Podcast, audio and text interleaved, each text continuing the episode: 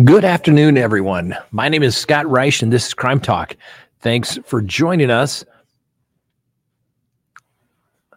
We're doing something a little different today. Normally, we put up a daily show, but we figured today, hey, let's give it a shot. Let's go live during the middle of the day, see how this works out. We'll kind of go through our regular program, but uh, you know, it's one of those end of year type of things where, yes, uh, I have work to do, plenty of work to do, but I don't know. Maybe it's just end of year putting stuff off. So I thought, hey, let's go live. Frank, the hardest working man in show business, working behind the camera, said, let's do it. Let's see how it works out. So here we are. And um, obviously, today is uh, December 28th. The new year is almost here. Hope everybody had a great Christmas and uh, obviously uh, a happy new year to all of you. I hope you all have uh, all of your wildest dreams come true. And so today, like I said, we're going to try something a little different. We're going to talk about uh, obviously the Gypsy Rose Blanchard released from custody, 10 year sentence. She did about seven. That's that's about right.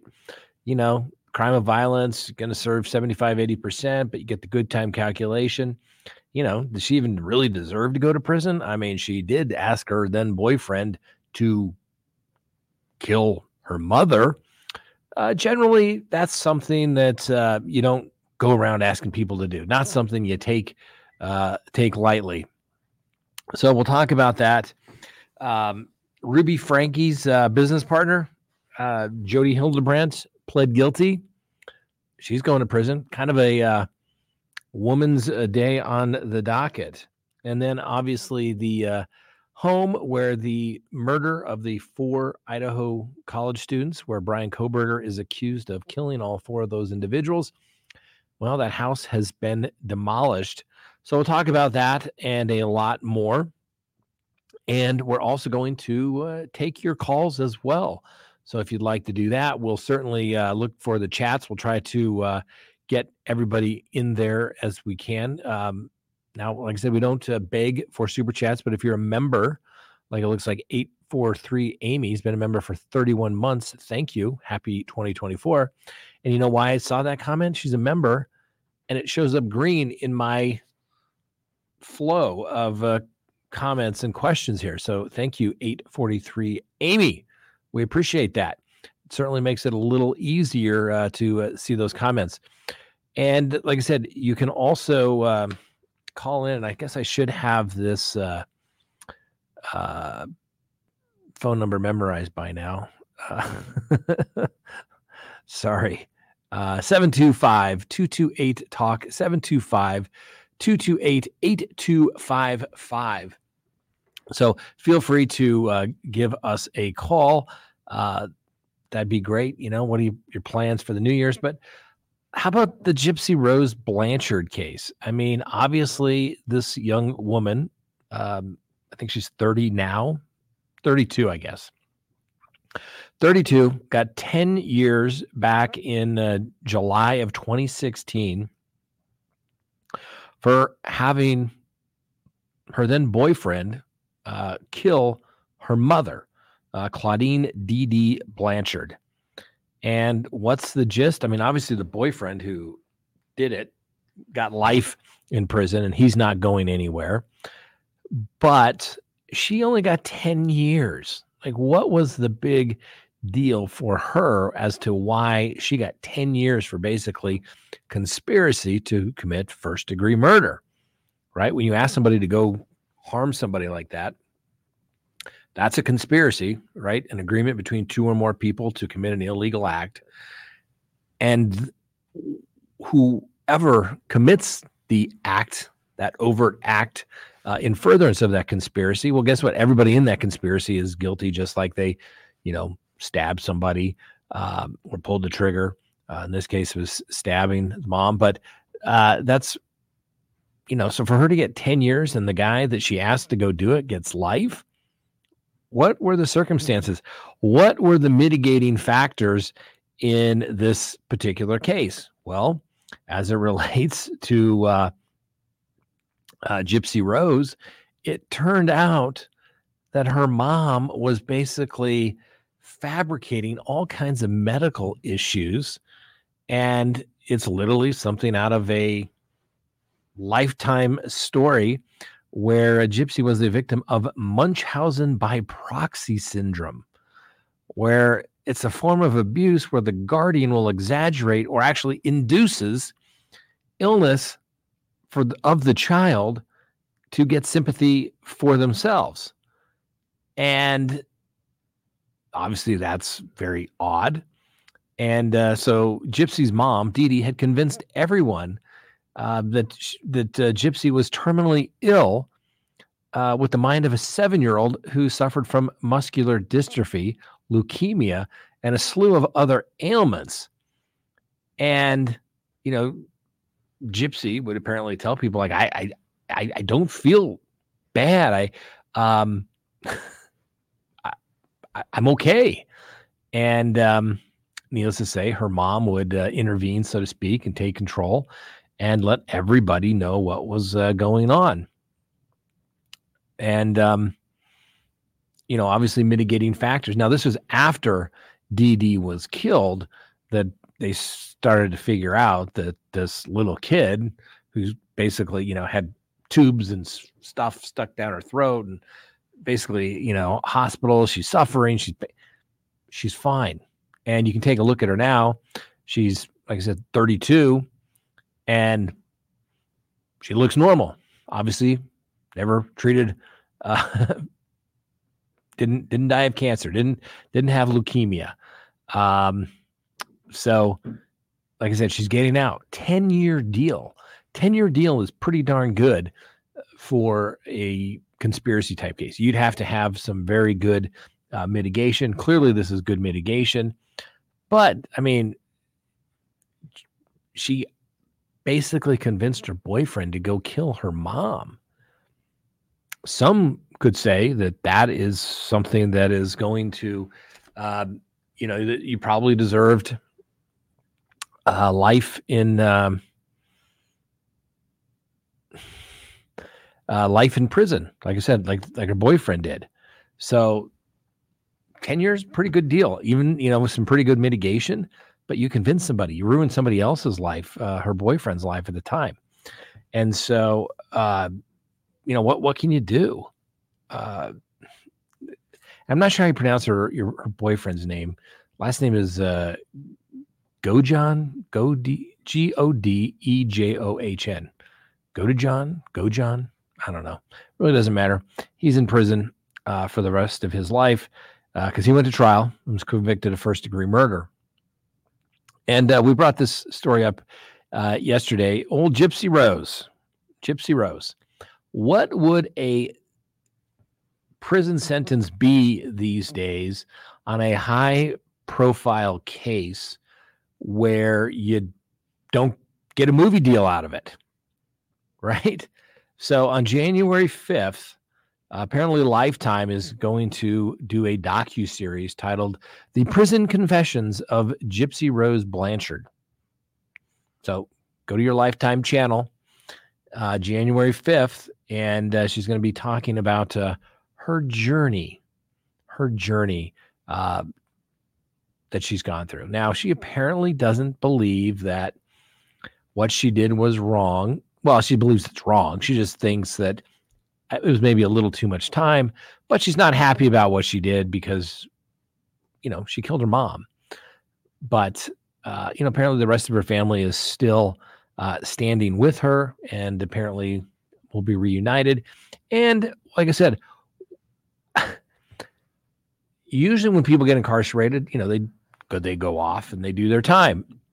Not Gypsy Rose. She managed to get herself a new husband, a school teacher down in Louisiana. So we'll see whether the Missouri uh, parole board will let her uh, uh, transfer her parole to uh, Louisiana under the Interstate Compact, uh, so that uh, they can, you know, be together. I mean, wouldn't you just think? Wouldn't you just wonder? Maybe she's learned her lesson. She seems like a nice young lady, from what I've researched about. I remember this case going on. It was long before we had our YouTube channel, but you know I, am sure she's learned. She's been incarcerated. It's going to take her some time to adjust. She obviously went through a lot. You know, this is truly a case where you could say, as a criminal defense attorney, look at this mitigation. Look at what this mother did to this child. I mean, it's basically abuse. It's total abuse. And, um, you know, it's, uh, it's it's uh, the type of situation had mom been discovered she probably would have gone to prison. And she probably would have got more than 10 years. So the prosecutors in this case obviously cut her a very very good deal. So good for her. And hopefully she never goes back to prison. Hopefully she uh, completes her uh, parole and um, basically gets her life on track wish her well. Uh, who who wouldn't? I mean, obviously she's been through a lot. She's much older now, but the reality of it is, is you can't go around asking people to kill you. You need to go to the police. You need to go to family, somebody that will report it. So there is your free legal advice for today. That you don't go around doing that. If you're being abused, you need to don't don't you know don't go harming anybody. Don't have somebody, don't go hire somebody. Don't ask somebody to do physical harm to uh, somebody else. You need to go and report it to the police. Um, you know, and as Katie notes here in the uh, comments, you know, in this case, the doctors suspected there was nothing wrong with the girl, that they suspected the Munchausen by proxy, but they never really spoke up about it, which is kind of odd to me I mean, take a look at her mom. Um, I, I just, uh, I, I don't. How could she be so convincing to the doctors that she convinced medical doctors who are looking at the data, the blood results? Hey, does she have cancer? Does she not have cancer? Does she have leukemia? Is she dying? To put her through all this medical treatment, um, only to um, what's the word I'm looking, you know, not be sick, but yet she was able to convince the doctors. Um, that's just crazy to me. But hey, one thing I've learned and figured out in my um, lifetime as I get older and been doing criminal defense for a long time, nothing surprises me anymore, ladies and gentlemen. And sometimes the most crazy, the most bizarre stories that you will come in contact with are oftentimes true. You've heard the statement that, um, you know, reality is a stranger than fiction uh, because it is. You can't make this stuff up. I remember as a kid, you know, watching all these stories about like, you know, what's now considered true crime, or you hear about this stuff because, you know, interest me, want to be a lawyer, all that good stuff. And you're like, oh, these are crazy stories. They must, these writers are so creative. They came up with all this stuff. Like, are you kidding me? I, it, it's stuff that you see in everyday life. It's all those true crime things on TV. They're not, you know, they always say the names have been changed to, you know, protect the innocent and uh, expose the guilty kind of deal.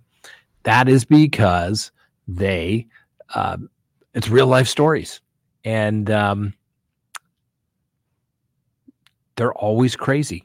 I mean, it's always crazy, ladies and gentlemen. Whether it's the just the way the facts laid out, the defense that somebody's coming up with, the, the theory, no matter how bizarre it may be, it's often life is stranger than fiction.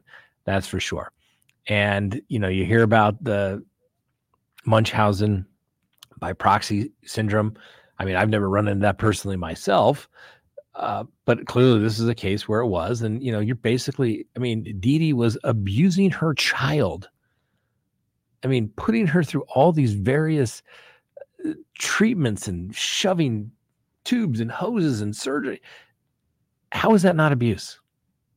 And I'm not saying she deserved to die for it, but you would think that somebody would have stepped up. I mean, like, where were the doctors? Um, somebody we did a story yesterday about uh, Gypsy's case was they um, you know how could she be making money on, off of this? Well, some states have Slayer statutes where you cannot make money uh, for various victims, but you can get around that. Uh, we're seeing that in the uh, uh Gilgo Beach case where uh, Heuermann's wife is uh, doing a deal. Now, she's not subject to the Slayer statute, but she's providing you know background information providing access to you know her photographs throughout the years. There's a way ways around that uh, that you you can do. So it's um, rather interesting and i'll be curious to see if um, i'll be curious to see if old gypsy here actually makes some real money on this stuff which I mean, she was a victim, right? She served her time. She should be done with it, don't you think? Or do you think she should be forever shamed? She will probably make probably have a speaking gig if uh, Gypsy would like to come on on Crime Talk and explain it. We would certainly love to hear her story. I, you know, she probably has some exclusive exclusivity rights uh, that she's uh, got with uh, the Lifetime channel. But the reality of it is, is hey, if she wants to come tell her story, I mean, it obviously got so bad. How bad would it have to get for you to say, I need to go have somebody do some terrible thing to somebody?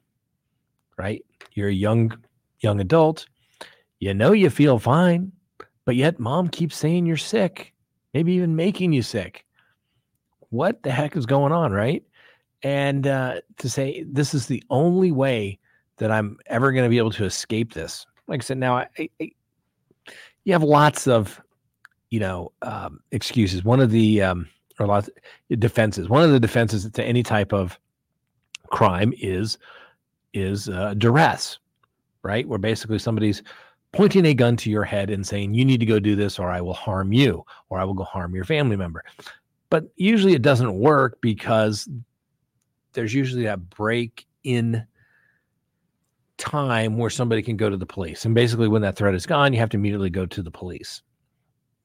And this was, you know, obviously she did not have a defense, she had mitigation. She was guilty of conspiracy to commit murder. Let's let's just be completely frank. She would have been found guilty had she gone to trial of conspiracy to commit murder because she asked her boyfriend to go get rid of her mom. And he said he would do anything he would he could do to protect her. And that was a conspiracy an agreement to commit an agreement between two or more people to commit an illegal act they agree so she didn't have a defense, she had mitigation. Mitigation is anything that would reduce the penalty of the defendant in some way. And that's what mitigation is, right? That's what most attorneys do most of their time with is saying, Hey, I know, I, I get it. My client's guilty of this murder, but there's some mitigating circumstances here. In this particular case, Gypsy just happened to be the victim of Munchausen by proxy syndrome. She was abused from a young age. She didn't have the resources, the skills to go to somebody. This is her mom. She kept telling people she was fine, but everybody kept going along with mom. So she felt this hopelessness. Well, it got through to the prosecutors in this case, and they showed her some mercy and said, Well, we can't have people going around killing people. So there's got to be a plea and there's got to be a way to get out. And I'm sure her attorneys went to Gypsy and said, Hey, here's the deal there's light at the end of the tunnel or a big dark hole. Okay, a black hole. This is your opportunity to get out. On a 10 year sentence, you're going to serve seven to eight years. That's a long time. Don't get me wrong seven to eight years. Think about all the things that you've done over the last seven to eight years, how much you've changed, how much you've grown. But you can't go around killing people. But you had an opportunity to get out. And I can assure you, if I was Gypsy's attorney and that offer was presented to my client, I would tell them to take that deal right now. And I can tell you from experience, I've had situations where clients have had a very similar situation, just like this, facing potentially much more severe trial uh, uh, charges. And if they go to trial, they're going to get life without parole. And they've had a sweetheart deal 10, 12 years. And some of them are like, I'll take it. Right. Had a, had a, had a case years ago where literally three people go into an alley and only two come out. Something happened in there, right? Got a very good disposition. I think it was like six years. Done. Out of here. Take it. Had another situation where a guy go to trial, and guess what? Jury says, yeah, not first degree murder, but we're going to find you guilty of second. Ooh. Well, that 48, that kind of sucks. That kind of sucks when you had like less than 10 on the table. So it is a gamble. So, two Gypsy's attorneys, they did a good job for her. They really, really did a good job for her. She gets out. She has light at the end of the tunnel. She now has a husband. She's going to be able to go start a life. Who knows? Maybe go have kids herself. Probably make a fortune on the speaking tour. I mean, can you imagine the adversity that I overcame? I had to go to prison for killing my mom, but look at me. I'm a success now and she's probably going to ink a, you know, TV deal. She's going to get something out of it. Vicky here says Gypsy never deserved to be in prison for 10 years. Um, uh, maybe three, uh, but definitely not 10. It was self defense, 100%. Her mom was trying to kill her and would have achieved this eventually. I mean, Vicky, I, I, I get it. I mean, it's somebody is making you ill no matter what you do um is it but it has to be imminent right to to have a true claim of self-defense in most jurisdictions the person charged has to be able to say i felt that i was in fear of death or serious bodily injury obviously we all know what death is serious bodily injury. Usually, uh, you think they're going to come break a bone on you, fracture a bone on you, uh, some sort of permanent disfigurement, either a loss or some sort of extended impairment of an organ, an eye, something along those lines. Basically, they're going to put a can of you know what on you, right? And so that's where that comes from. Was this imminent? Because she had picked up the phone. She's gone to the doctors and said, Hey, I'm fine. I'm absolutely fine. I feel great. Other than you all sticking tubes down my throat and feeding me through feeding tubes and mom doing this and that. So, uh, yeah. All right, Frank. So we have a call. Yeah, we'll have a call. All right. Who do we have on the line? All right, no name, but you're on. Hello. Zelda Zelda? Zelda Zelda. Who is it? Zelda Zelda. Zelda Zelda? All right. How are you doing? Zelda, today? Zelda.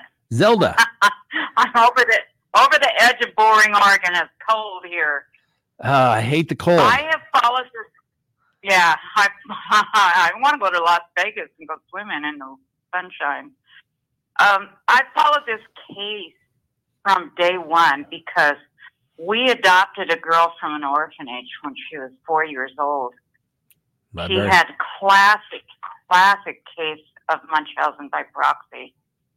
Her kids were always sick, uh, and then she was videotaping them having seizures, and then she'd post it. They didn't have a seizure, really? and I finally, yeah, I called the doctor.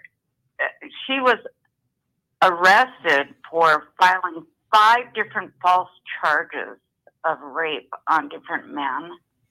Wow. So this girl was dangerous. Had some yeah, issues. She's dangerous. Yeah. Yeah. And we we sent her to uh, Christian school. We did everything we could for this girl. She stole money out of our banking account, savings account, thinking that we wouldn't uh, notice.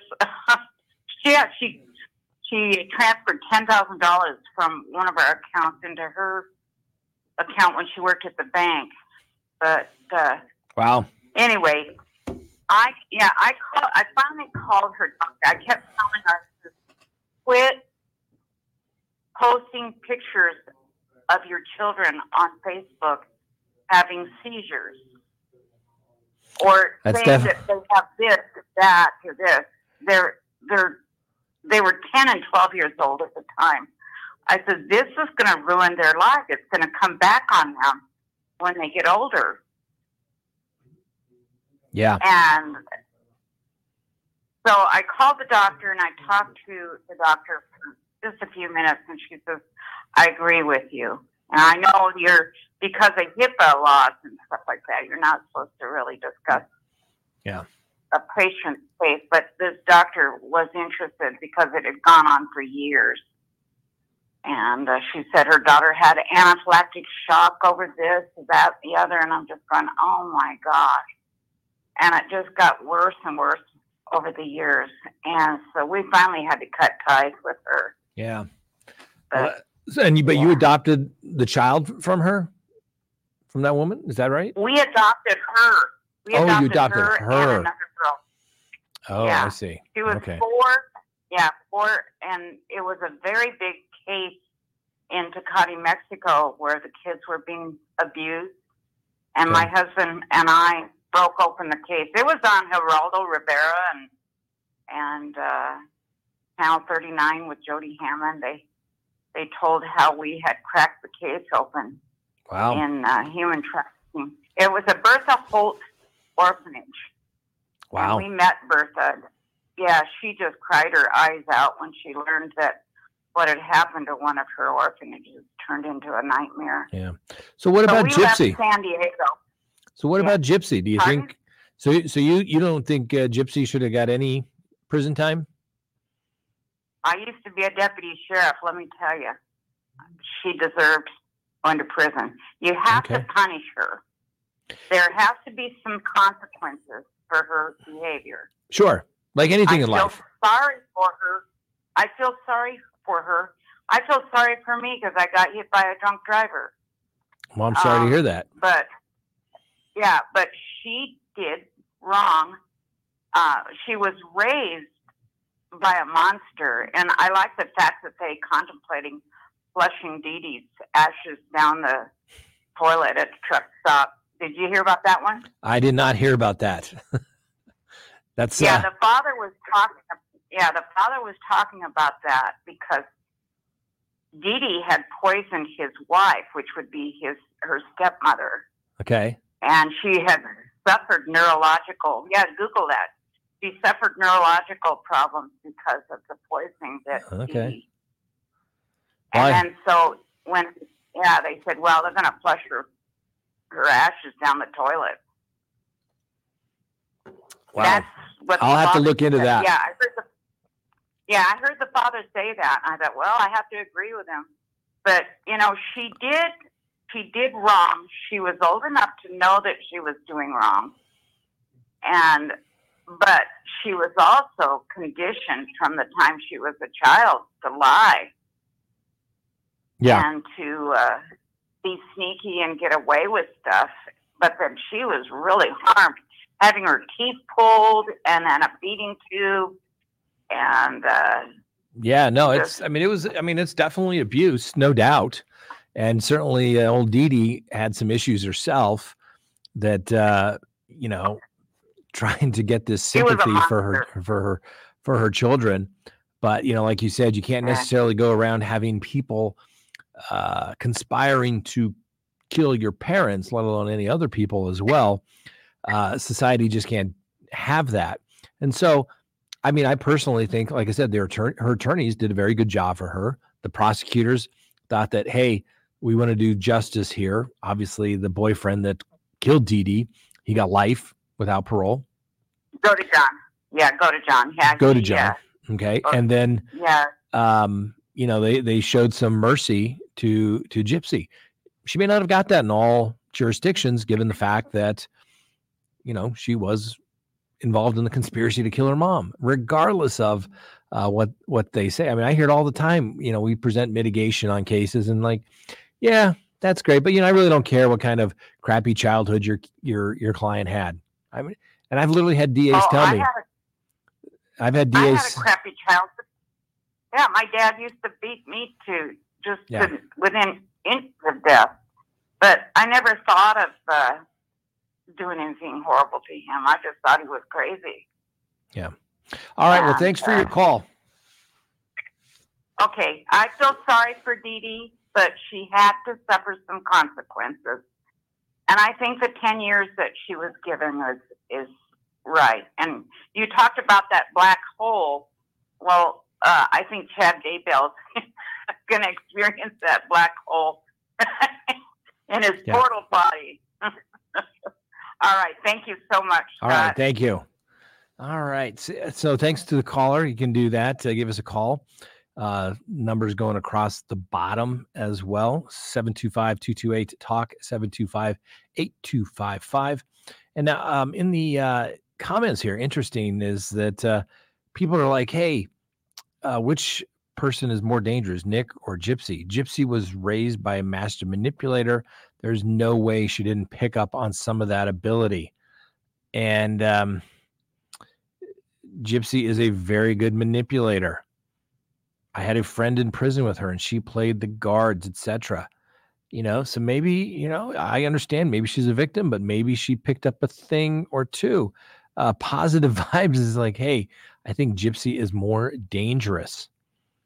Uh, let's see here. Nick had an 82 IQ. He deserves a new trial. Um, you will hear from Gypsy again. Well, you're definitely going to hear from her on January 5th because she has that new show coming out uh, on Lifetime uh, called The Prison Confessions of Gypsy Rose Blanchard. That's right. It's uh she's opening up about her journey to help others. What help do you think she could offer people? Uh, don't kill your mom. No matter what bad thing she's doing, go to the police.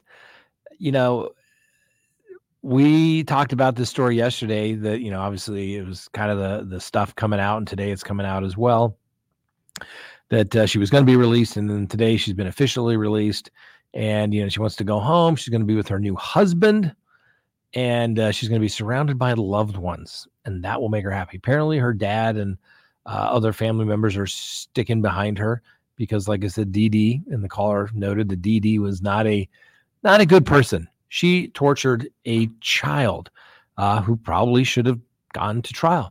It's interesting though, and maybe I need to do a little more research on this, but why did the doctors, how could the doctors be so convinced that she was ill when she wasn't? Like, are they, you know, getting a kickback or something? I mean, it's not like they were getting financial gain out of this whole thing. Uh, interesting. Somebody knows, let me know. Um, I mean, you would think the doctors would be like, there's nothing wrong with your kid right? I mean, not not not a true analogy, but you know, you take your car in, and um, you know, it's like, hey, I need you to you know replace the battery. The battery's dead. I need the battery replaced. And the mechanic's like, your battery's fine. It's fixed. I'll charge you for a new battery, but you don't need one. and I'm telling you, you don't need one. So don't come back to me when you say it. I mean, I just think that it's it's very very weird um, that the doctors went along with it.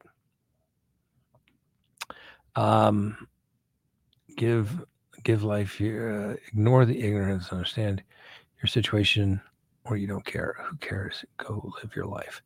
Okay, Nan's basically telling her. Um, some people go live your life, Gypsy. I, I agree. Ignore the ignorance who don't understand your situation or don't care. Uh, who cares? Go live your life. That's that's good advice. I would give that advice to anybody. Go live your life. You do what works for you. Um, okay, Lisa says, "Hey, you'll hear from her again, right? When she gets caught doing something bad." Well, let's hope not. Let's hope not. Um, apparently, you know, both Godejohn, the boyfriend, and and uh, Gypsy have basically, after years of therapy in prison, now realized that what they did was wrong. Gypsy says, "Hey, you're never going to hear me say that was the right decision." She realizes it was the wrong decision. But is that truly what you mean, or is that what you had to say to get out on parole? Okay. And let's be honest, when you're in custody, you learn and know what you have to say to get the good jobs as the tier porter. What am I going to do to get some extra time knocked off? If I'm a trustee, uh, if I take classes, will that get me some some additional time off? What am I going to say is the right things? What do they want to hear? What's the buzz that they're going to want to talk about uh, when I go into the parole? Are you, you know, you, you've seen those movies when people go into the parole hearing. That's pretty much how it is. Is you know, it's usually one person, one parole officer, uh, and they ask, you know, do you do you feel remorse? Uh, who's the victim in the case? You know, and and the defendant can't say, well, it's me. I've been wrongfully accused. Guess what? You're not going anywhere. Then you have to show that you're not a danger to the community. You have empathy for the victim. Uh, you realize the errors of your ways, and you have been rehabilitated. That's what you got to think about. So we'll see. Time will tell. What do we say all the time? Past performance is indicative of future results. Now, maybe Gypsy really didn't have enough time to to do everything that um, she wanted to do, and obviously made some poor, poor decisions, and it got her, you know, sent to prison for eight years. Um, oh, what's this?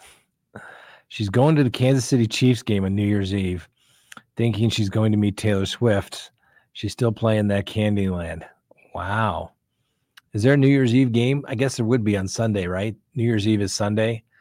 Um, and hey, obviously the Broncos are out of it, but anytime the Kansas City uh, Chiefs uh, can lose, that's a good thing. All right. And um, uh, the lovely Miss Kristen uh, loves Taylor Swift, went to the Taylor Swift. Uh, went to the Taylor Swift um, concert. Thought it was the greatest concert ever. She was so great. She's fabulous. And now the lovely Miss Kristen, you know, is like many, many people out there that is following the Kansas City Chiefs. Um, just to tell you how much she enjoyed the Taylor Swift concert, as we recently went to the U2 concert at the Sphere, which I thought was great. Like I said before, I wish they had played my playlist from U2. It would have been the stuff from the 80s, 90s, and early 2000s, but they didn't. But it was still a great show. And the lovely Miss Kristen was like, it was good, but it wasn't Taylor Swift. so, um, so who knows? Maybe uh, old Gypsy will go get to see uh, Taylor Swift. I doubt that. Um, I doubt that uh, they're going to uh, uh, let her anywhere near Taylor Swift. I think that would just be some bad PR. No matter what you do, you're going to offend somebody. Uh, why even go there? Um, we'll just have to wait and see. All right, I agree, Scott. Typically, the treatment she was received should be backed up with mm-hmm. scans. Yeah, that's that's just a weird thing. I wonder if the doctors, maybe somebody knows. I don't know. Were any of the doctors ever sued for malpractice? Because, I mean, if you're performing medical treatment on somebody and you are performing unnecessary medical treatment on somebody, you know, that's the kind of stuff that they take away your medical license. I, I, I don't know. I don't know. I mean, I, I mean, I remember the case. Uh, we didn't. It was before Crime Talk, so we didn't follow it as as closely as you know I would have had we you know we'd been doing Crime Talk. But it just really makes you think and wonder what is going, what went on. I just find it hard to believe that somebody wouldn't say this is ridiculous. I, I don't get it. Uh, hey, hey, up, Scott. How you doing? Appreciate it. Hey, you know, also remember everybody, you know the drill.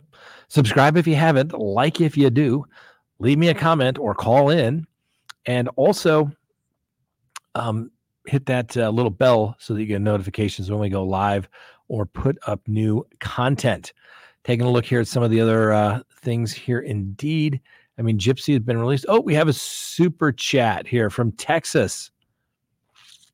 Texas Gina. Now, see, ladies and gentlemen, look at how look at the beautiful bright colors that we have on Texas Texas Gina's uh, comment. It pops right up. I see it. I'm going to read it. Emergency room doctors go by what the parents say, and if they see prior records of a child coming in for the same thing, they're going to believe them. All right, well, good to know, uh, Texas Gina. But I still think, I mean, uh, isn't this one of those things like, uh, remember that show House where the doctor would solve, you know, wouldn't there be a case for House to bring in the pathologist and try to figure out what is wrong with this kid? Why can't everybody figure out what is wrong with this particular kid? And um, I don't know, but I get it. Emergency room docs, they're, they're treating on that situation. Uh, and if there's a history, oh, she got this, she got this ailment. Oh, she's got the pain in the side. Oh my gosh, let's do the CAT scan. Oh my gosh, poor Gypsy was back in the emergency room again. Oh my God, I can't show up for work. Oh my God, if we only had enough money. Oh, if she could only go to Disneyland, right? I get that. Um, uh, so great, great uh, question or response there, Texas Gina. See, we have here at Crime Talk. One of the beautiful things about it is, is yes, I've been practicing law for a long time, but our fans, our viewers are some of the best fans and viewers out there in the whole world and on YouTube. They're so smart, they're so knowledgeable. And that's the beautiful thing about the internet and YouTube is that we can get people that say, "Hey, I'm I know exactly how this happened." Emergency room doctors go by what their parents say. And if there's prior records, why are they why are the docs going to assume something isn't right? Um i i mean i get that but it still just makes you wonder at some point didn't somebody say wow all the all these things i mean when i go see my little concierge doctor and he draws all the blood you know he takes you know there's like pages and pages of oh your vitamin d and this and that and he goes oh you got to do this and you got to do that.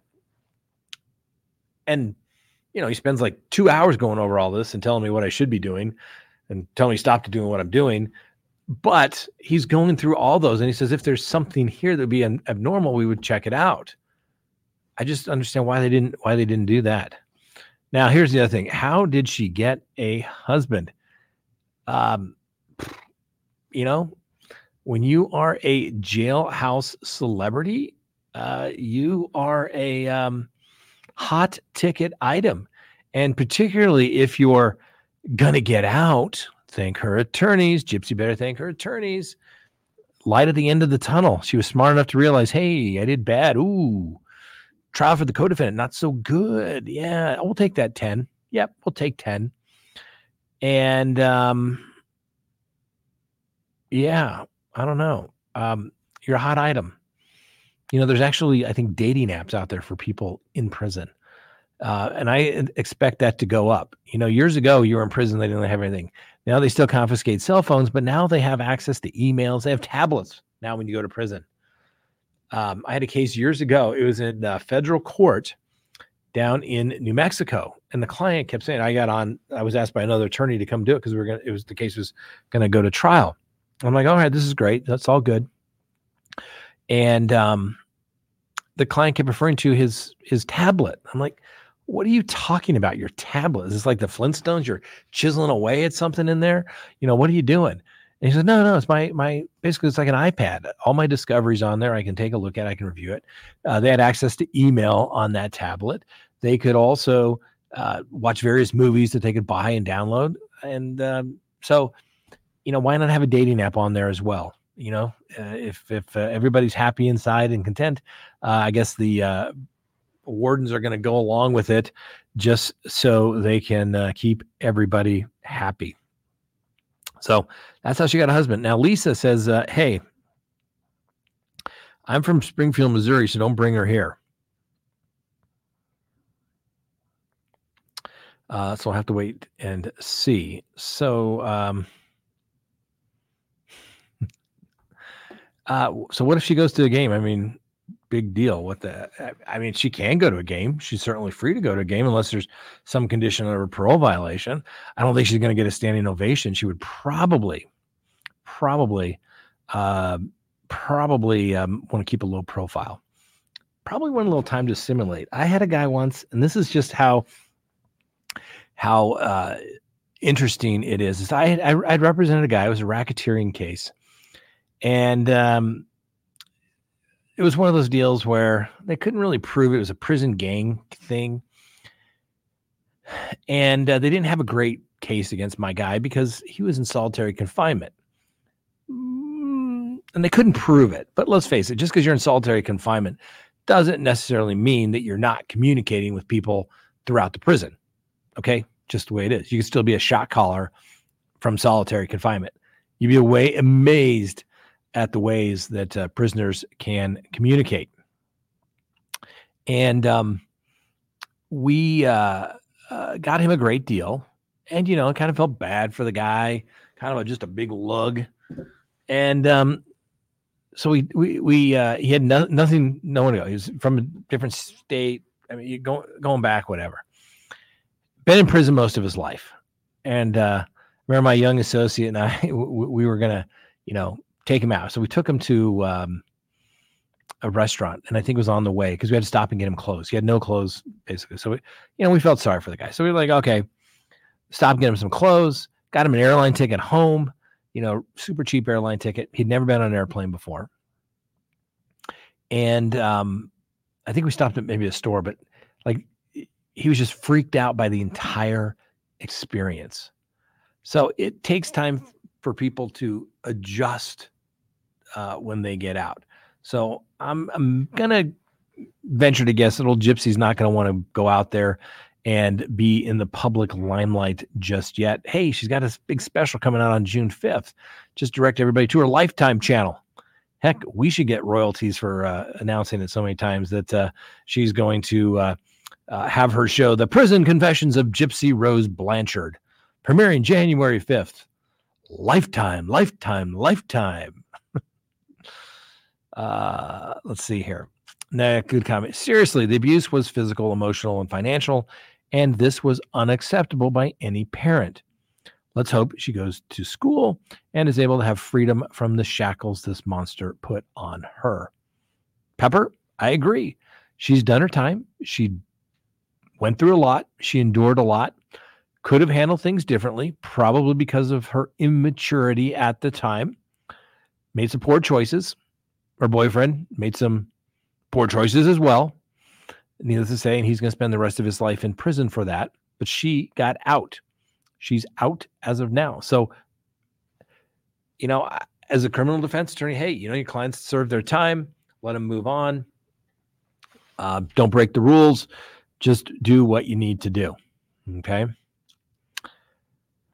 Oh, let's see here. Another question here. Uh, Carrie wants to know I don't know why doctors do what they do, but I have an acquaintance that has Munchausen syndrome. She can get doctors to diagnose her with anything she wants, an illness of the week.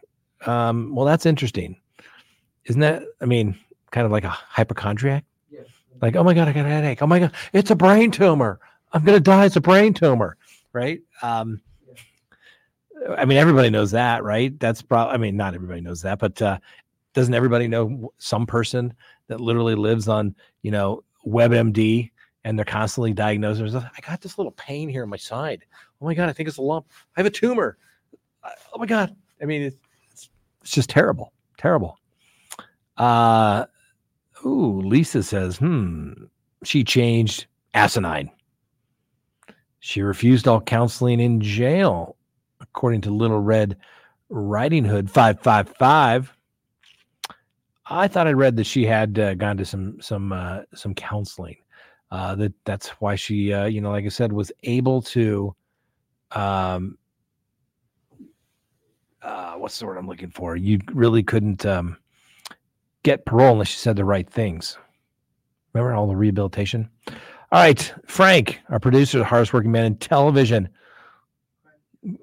has a uh, says we have a call. Who is it? Crime Curious. Crime Curious, how are you? It's been a while.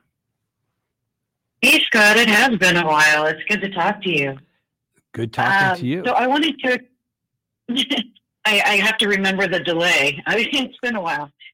Um, so I wanted to expand on what you were saying about Gypsy likely saying what she thought the parole board wanted to hear you know, rather than expressing how she truly feels. And for me, the proof is in her actions. And and it goes to that statement about her wanting to go to the Chiefs, you know, so what are you going to do when you get out? Well, I want to meet Taylor Swift. I'm going to go to the Chiefs game and and try to meet Taylor Swift. Sure. Um, she orchestrated a murder. I, I mean, uh, whether or not her mom was a good person, uh, she doesn't deserve to be murdered. The same way that all defendants deserve and and are due uh, a good defense, right? And she Sure. did, I think, have a pretty good defense, especially when you get into all of the text message that she was sending Nick Godejohn to John to orchestrate the murder. And when you when you've read those text messages, and and it, it it plays out like a like a role playing game, almost sexual in nature, where she's you know manipulating uh, Mr. Godejohn into killing her mother. Um, I start to have you know that all all of the sympathy, as far as I'm concerned, goes out the window.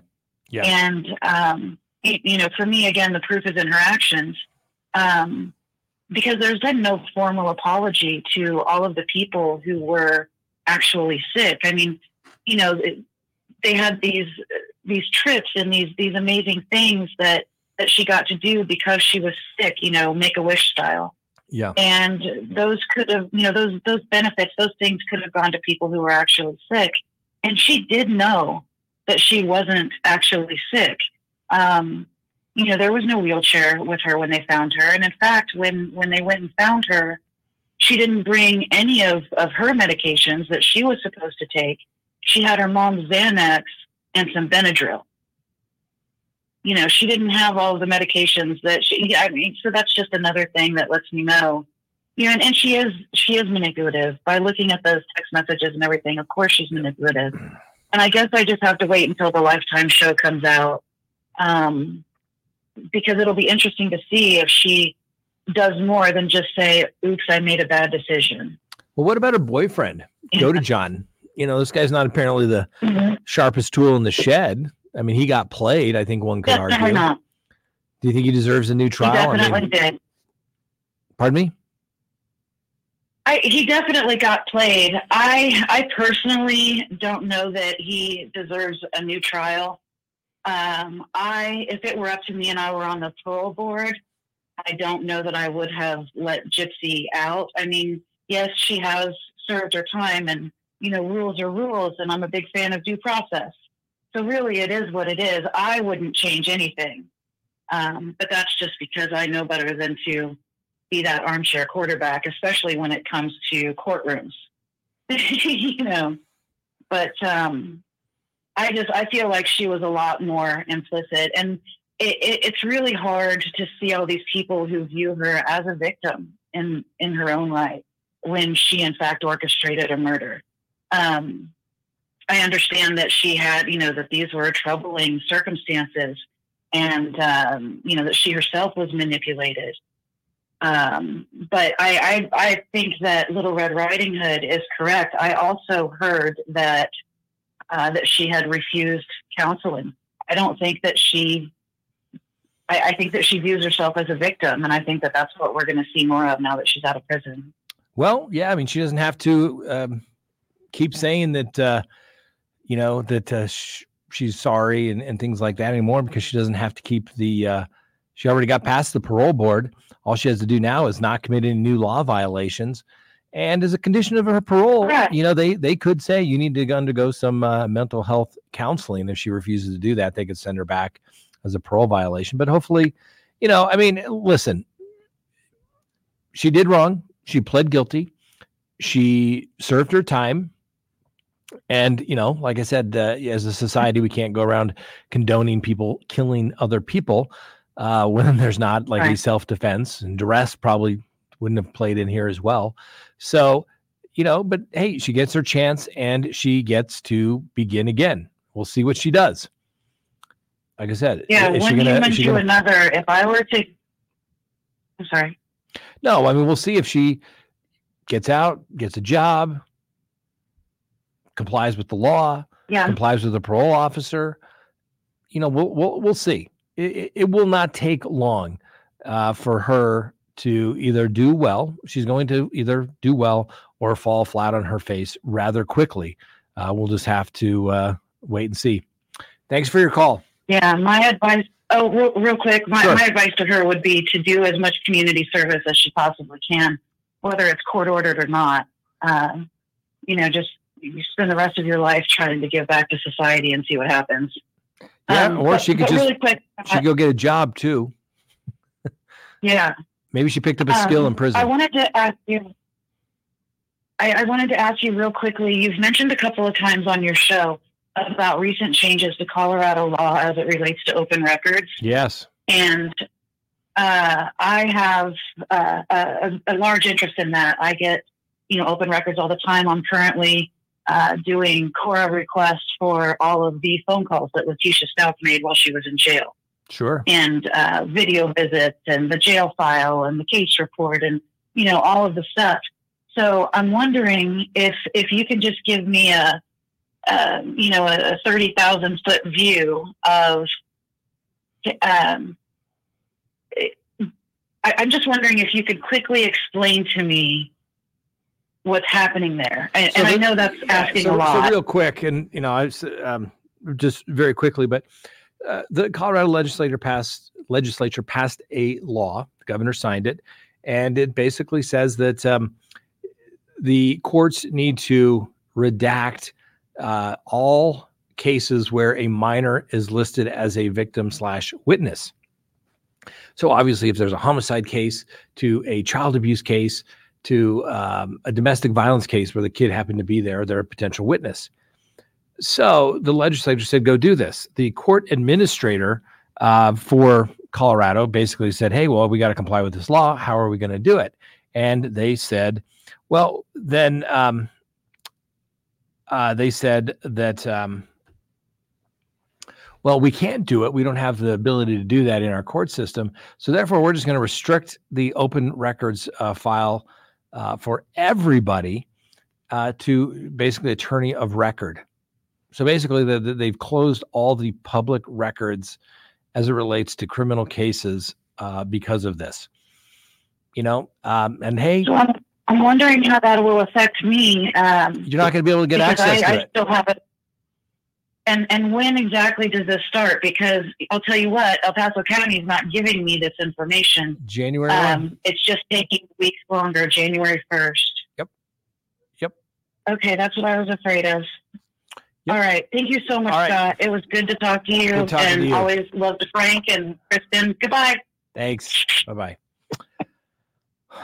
All right. Um, yeah. Yeah, Okay. Yeah. And I think we mentioned this, but um, oh, that's not it. Uh, her husband. Uh, oh. Oh, that's not the one. But yes, Colorado Supreme Court has been very active lately, making all kinds of headlines. Yes, the new husband for Gypsy lives in Louisiana, so she's going to have to request an interstate compact transfer to go reside uh, with her new husband that she met in prison. I guess we'll see if she'll uh, be able to uh, make that transition from roommate in jail to a new roommate slash husband. So, all right, you got a call. Shelby, you're on the air. Hey, Scott, how are you doing today? Better than I deserve. That's awesome. Um, hey, uh, so in regards to the Gypsy Rose um, Blanchard case, um, you know, the the last person you had talking, um, you know, made the statement, "Hey, she knew she wasn't sick. Like, she needs to make this formal apology to all these different Make a Wish places that, you know, she benefited from these trips and this, that, and the other." Well, sh- Gypsy isn't the one that went out and like sought those Oh yeah, things out. yeah. I don't think I. I don't think I made that comment. I think uh, one of the callers. No, no, you did. didn't. It was Yeah. the caller. Yeah, yeah, Yeah. yeah. No, I don't think Um, she. I don't know, think she owes an apology to any of those those folks whatsoever. I, I I would agree with you on that. I mean, she's going along with what her mom says. You know, I mean, not going Right. along with it, but she didn't know better. I get it. She was young, and the mom is the one that, uh, you know, she's a fraudster, and she's the fraudster of the worst kind because she would use her own kid um, Yeah. to to get that fraud, and so I mean, that's just completely unacceptable. I know she probably didn't deserve to die over it, but let's face it Oh no. uh, old Dee Dee probably would have got more than 10 years had all this come to light and then she had been charged with child abuse. I assure you, she would have gotten more than Oh. 10 years. Um, For sure. for sure. And you know, you can't help but to pick up on some of those manipulation manipulating behaviors when that's what you're taught from. You know, that was her only source of of any contact in the world was her mother. Yeah. And her she sees her mom manipulating everybody. Well, I mean, that's kind of you know nature versus nurture type of a thing. Um, you know, you're that is more or less bred into her. That so sure when when Nick Godejohn um, she's talking with him and and all these different texts and whatnot.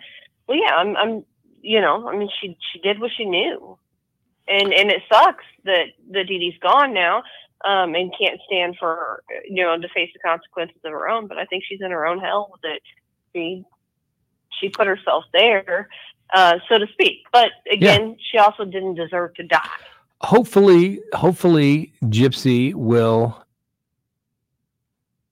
do well. I mean, I wish anybody uh, that's that's going to get out of uh, prison, I wish them well, uh, and to go live a law-abiding life. And hopefully, she has uh, matured, learned from this experience, and hopefully realizes that it's not all going to be given to you. Hopefully, she has the mentality that she needs to go get a job. That's usually a condition of parole. Go get a job. Oh yeah. Hopefully, she picked up a skill while she was in in custody We'll wait. We'll have to wait and see. That she's going to, yeah, I imagine she's going to come out in totally different circumstances, but like the Elizabeth Smart case, you know, she now works for I can't think of whatever that that station is, the one that Chris Hansen used to work for. Um, you know, I can see her going down that road of like helping others who are in similar roles, but on in more of a speaking engagement that's just kind of personally like my foreshadowing, but what do I know? No, hey, I mean, it's all speculation at this point. Nobody knows yep. how it's going to go. My experience is, is, uh, um, most people that get out on parole usually fail miserably. uh, yeah, oh, sure. It's, yep. It's, the recidivism rate. Yep. yeah, they they usually will do something and they think, well, it's not that big of a violation uh, my personal, you know, it's like when you have clients and you're trying to negotiate a deal, and they're always like, "Well, there's nothing violent on my record." That's true, but you have like eight felonies all for these, you know, same crimes, and you're guess what? You're charged with right. the exact same crime. So you, you know, it's it's. I hope people change. I wish people to change, but um, oftentimes people don't, even after a prison stint. You hope that they will. We'll wait and see. Usually, if she's going to fail, she will probably fail big and uh, she will do it quickly. Maybe we'll never yeah. hear from her again. Oh, yeah. I hope that's the case. I, I do, uh, do so too. My my dad, he was born back in 1931. He passed away in 21. But um, he, uh, you know, he started his life out um, initially you know, I say life, in, in his adult life, um, going out with some of some of the boys, and the thing to do was to go and uh, rob one of their parents' gas stations, um, and then they went and hit up one of the other parents' uh, hardware stores where they stole a bunch of guns and things like that. And my dad was the only one who was actually 18, so they made a an example out of him and charged him with the worst of all of it because he should have known better, right? That's how they said. So they let him out. He did, I think he did like six months, and then they let him out, and he said, "Goodbye, I'm leaving." And he took off out of the state of Indiana and headed for Florida. Well, then he just violated because he just bailed bailed out. And my dad back, we're talking now, it's the 1940s, early 50s. He um, took off for Florida, got married, had this fake name um, it had his wife had a fake name. Daughter, they didn't give her the right name on the birth certificate. It was a huge mess.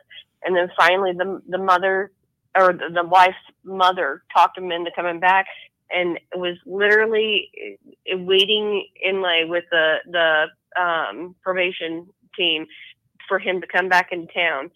And they nabbed him and put him in in prison. He was looking at I think five years is all he was going to get for that at that sure. time um, and they turned around.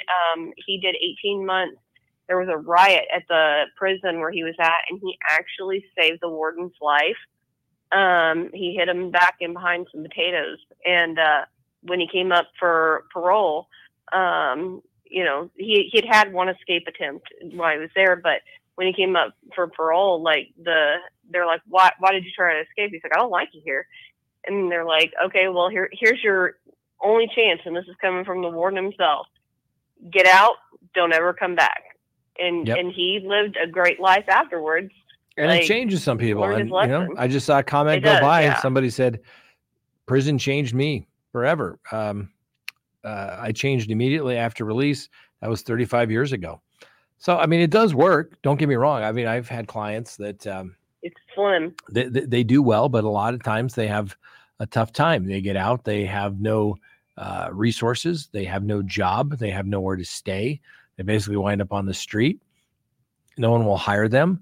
And unfortunately, they revert back oftentimes to their old ways of stealing, selling drugs, hmm uh, that kind of situation.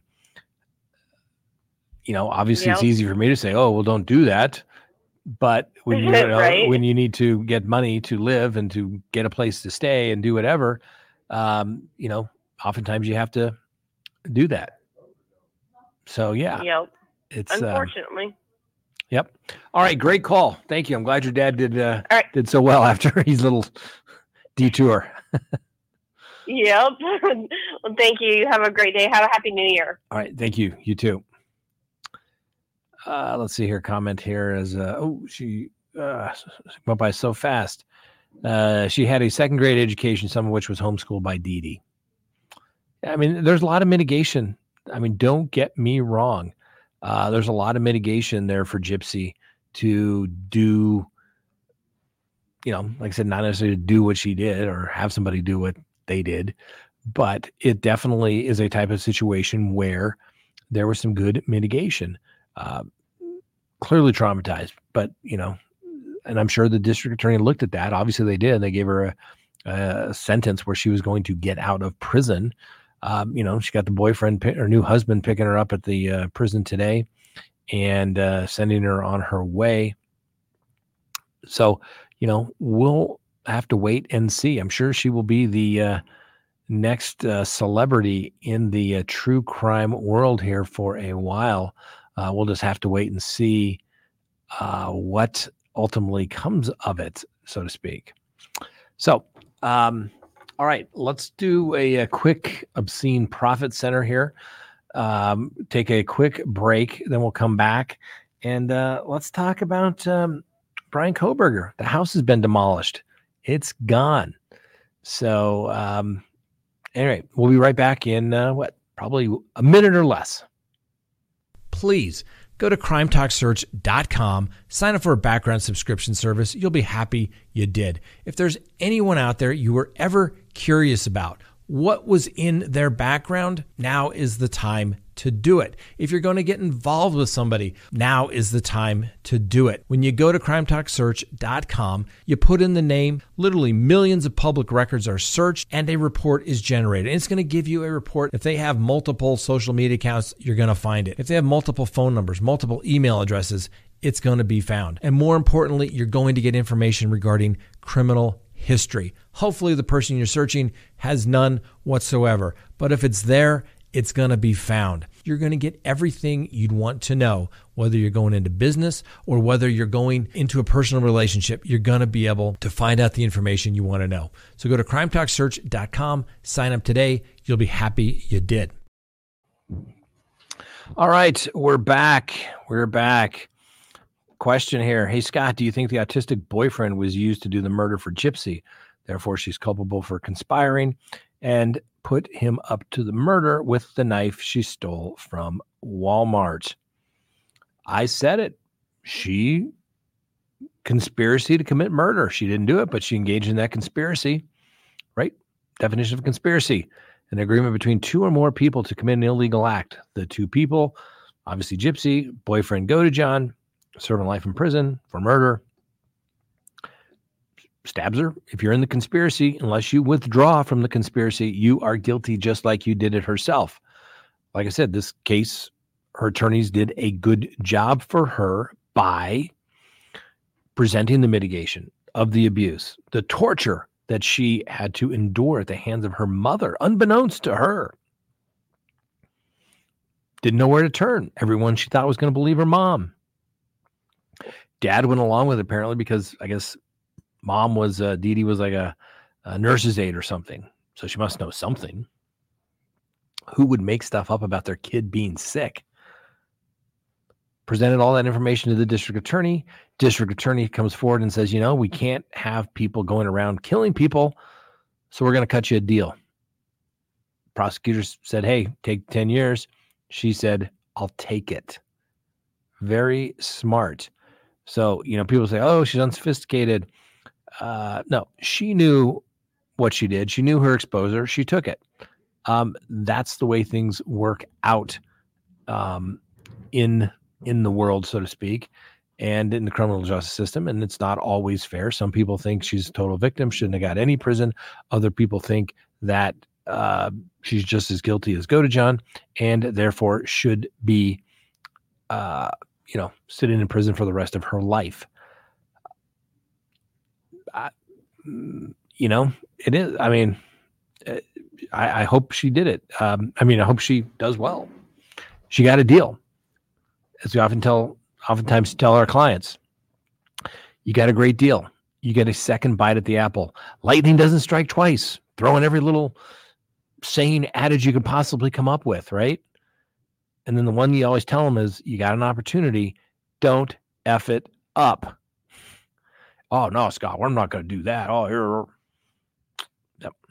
And conspiracy, is that worse? Perhaps. I mean, you have conspire with somebody, do you increase the chances of of success or do you decrease the chances of success by somebody getting cold feet maybe going to the police how many cases have we talked about over the years where somebody hires a hitman who usually turns out to be a police officer to go kill the spouse or the uh, uh, you know the little love triangle and um, you know somebody goes to the police it's interesting here in colorado if you can be charged with say oh, let's just to say um, murder.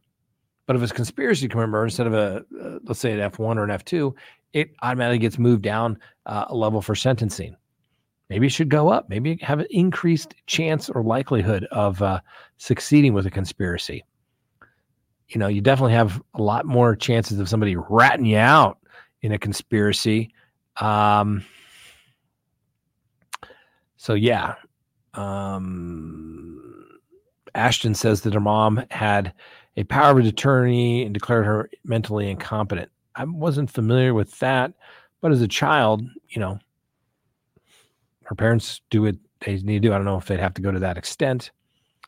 Um, James Bond. Um, what do you think about the case where the uh, paramedics that killed the autistic kid? Um, God, what's his name is blanking me out right now. Um, not Martin. God, I can see it. it was a kid in Aurora that was kind of mind of his own business. Elijah McClain. They were Elijah McClain case.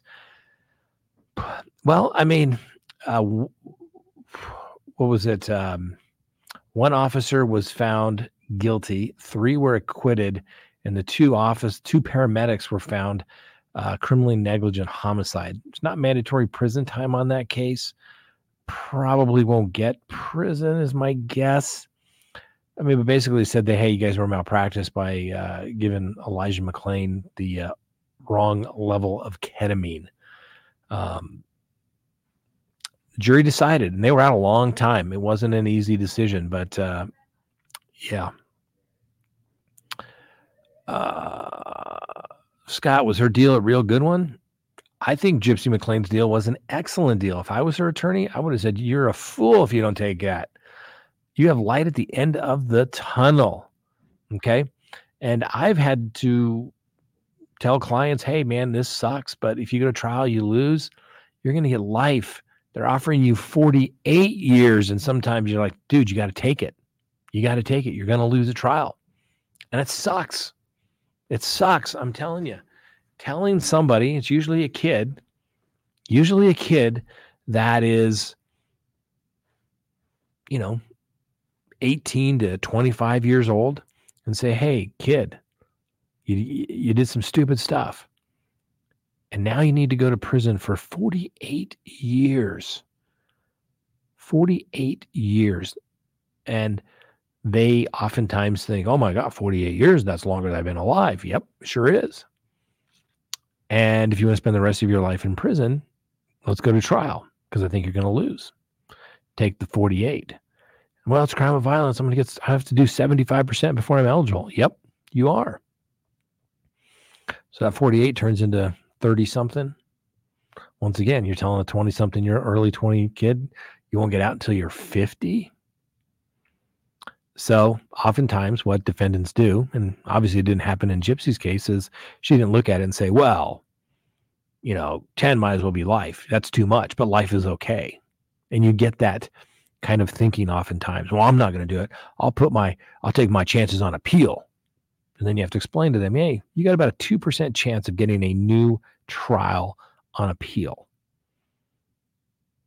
And, you know, that's what a lot of people don't think about like I said, I don't know if it was Gypsy that obviously she's ultimately the one that cut the deal, but the people she should really be thanking are her attorneys. She's guilty of conspiracy to commit murder. Under the law, she got a smoking deal. She should be thanking them. Hopefully, her attorneys are some of the first people she thanks and uh, maybe goes swings by the office when when she gets out and say thank you for doing what you did. You saved my life. I actually get a life. 10 years is a good deal when you're looking at spending the rest of your life in prison. I know it sucks. Like, I didn't do it. I had a defense. Well, a lot of times those defenses aren't going to work. And like I said, people that I'm going to hang my hat on the appeal. 2% of all cases that go to trial get reversed. 2%. Has to be pretty blatant because it had to have resulted the judge's decision the error, the legal error that was made. That's what people think. Wow, we just don't like the decision. We're going to appeal. Well, it has to be something that the judge did. Did they not grant a particular motion that allowed evidence to come in? Did they allow evidence to come in over objection? That's why attorneys object all the time, right? If you don't object, it's waived for appellate purposes. And I've had trial where I swear I think I've objected to just about every question. And thank God I did because it was preserved on appeal. But if you don't, it's waived. And so the the you know it has to result in some unfair prejudice. It was so great that resulted in an unfair trial. Not just eh, yeah, it would have been better if the judge, it's what they refer to as harmless error uh, would have been better had the judge not uh, let that in. But you know, you're entitled to a fair trial, not a perfect trial, right? Um. So, yeah, I think it was a good deal. Jessica Miller was it a good deal for her? I think it was a good deal. I would have told the client to uh, take it uh, based upon what I know about the case and obviously, her attorneys thought it was a good deal. Otherwise, they wouldn't have recommended it. And uh, she would not have done it. Um, so, yeah. Hey, everybody, let's be nice in the chats. Looks like there's a little, little going on there. But uh, let's, you know, whatever, be nice. We can agree to disagree. I mean, that's the beautiful thing about um, anything. I mean, no, YouTube is not exactly free speech people. Uh, but hey, as long as you're being nice, you can put your comments. You can say, Scott, um, I think that you are wrong. I don't, that's okay. Uh, that is okay. I'm, you know, uh, that's fine. Just be polite and I'll be polite back and say, well, maybe I'm not, maybe you're right. Maybe I am wrong. Uh, but uh, we can get to that uh, conclusion through some rational discourse and some intellectual honesty uh, here.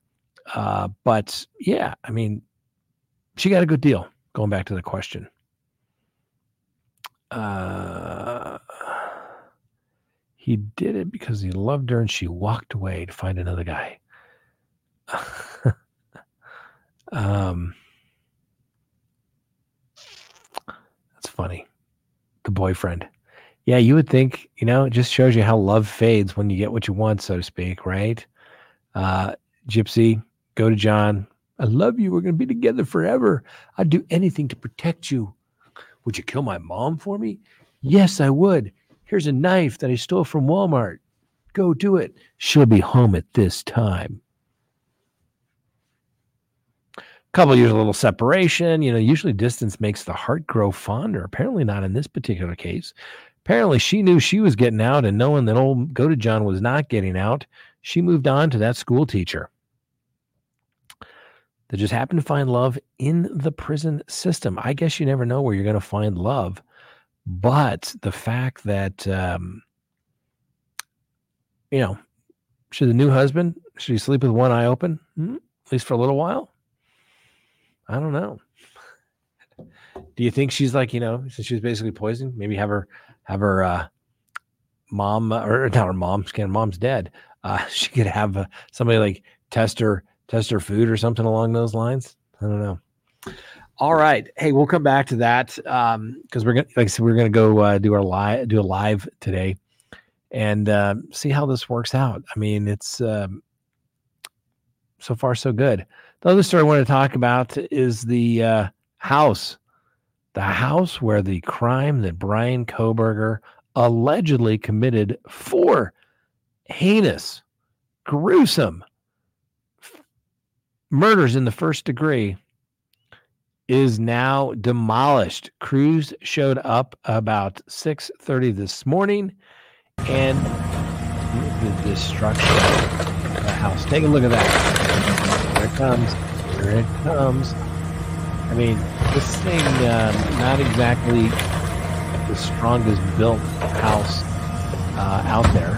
Um, it's pretty weak. A couple of uh, whacks with the uh, heavy construction equipment, and it starts uh, crumbling.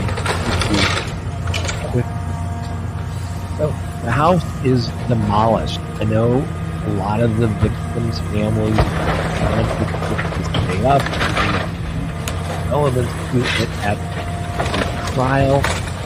Um, and I've been thinking about it. I've said that I have never done an actual site visit on a trial. I always go to the crime scene. Always try to go to the crime scene. Just so you get a, a, a lay of the land as an attorney. And the most recent case I could think of the Alex case where uh, the defense lawyer was Paul and Maggie were uh, also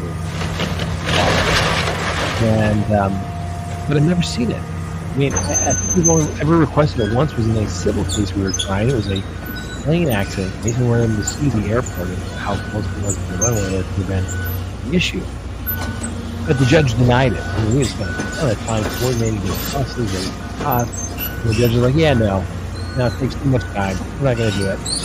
They've got plenty of pictures. They've had expert testimony. They can figure out what took place and where. We don't need to do that. So, like I said, the family members of the victims thought that they should have kept the house up. Property owners heard conflicting stories whether I think they was dropped. Well, done.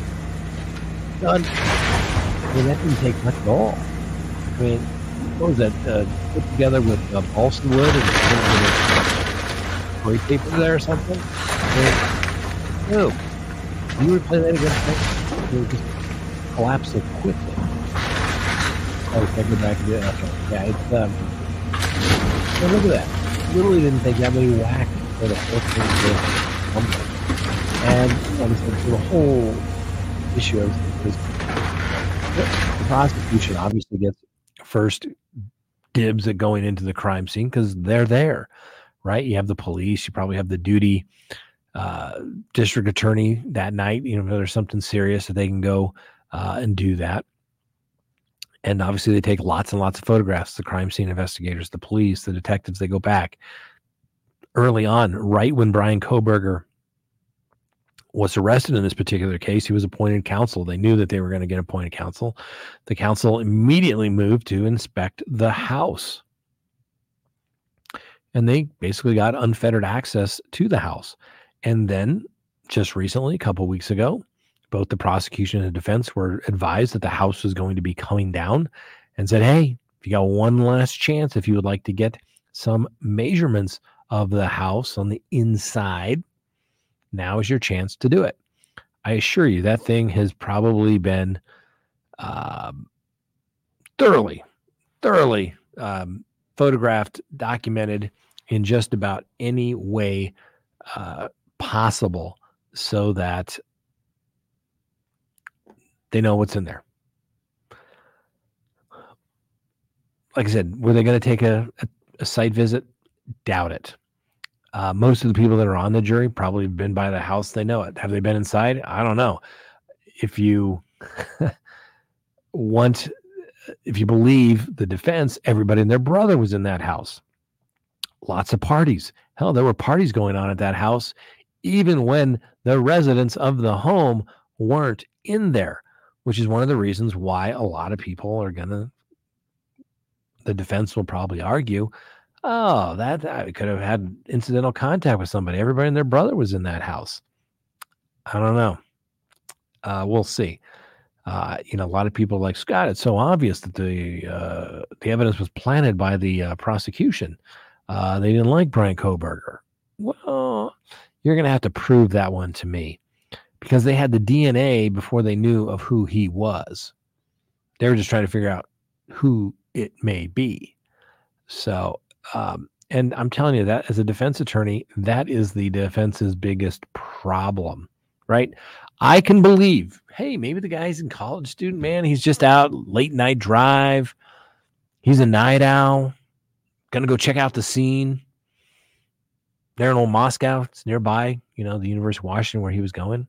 Um, and he's out and about. Okay, I can buy that.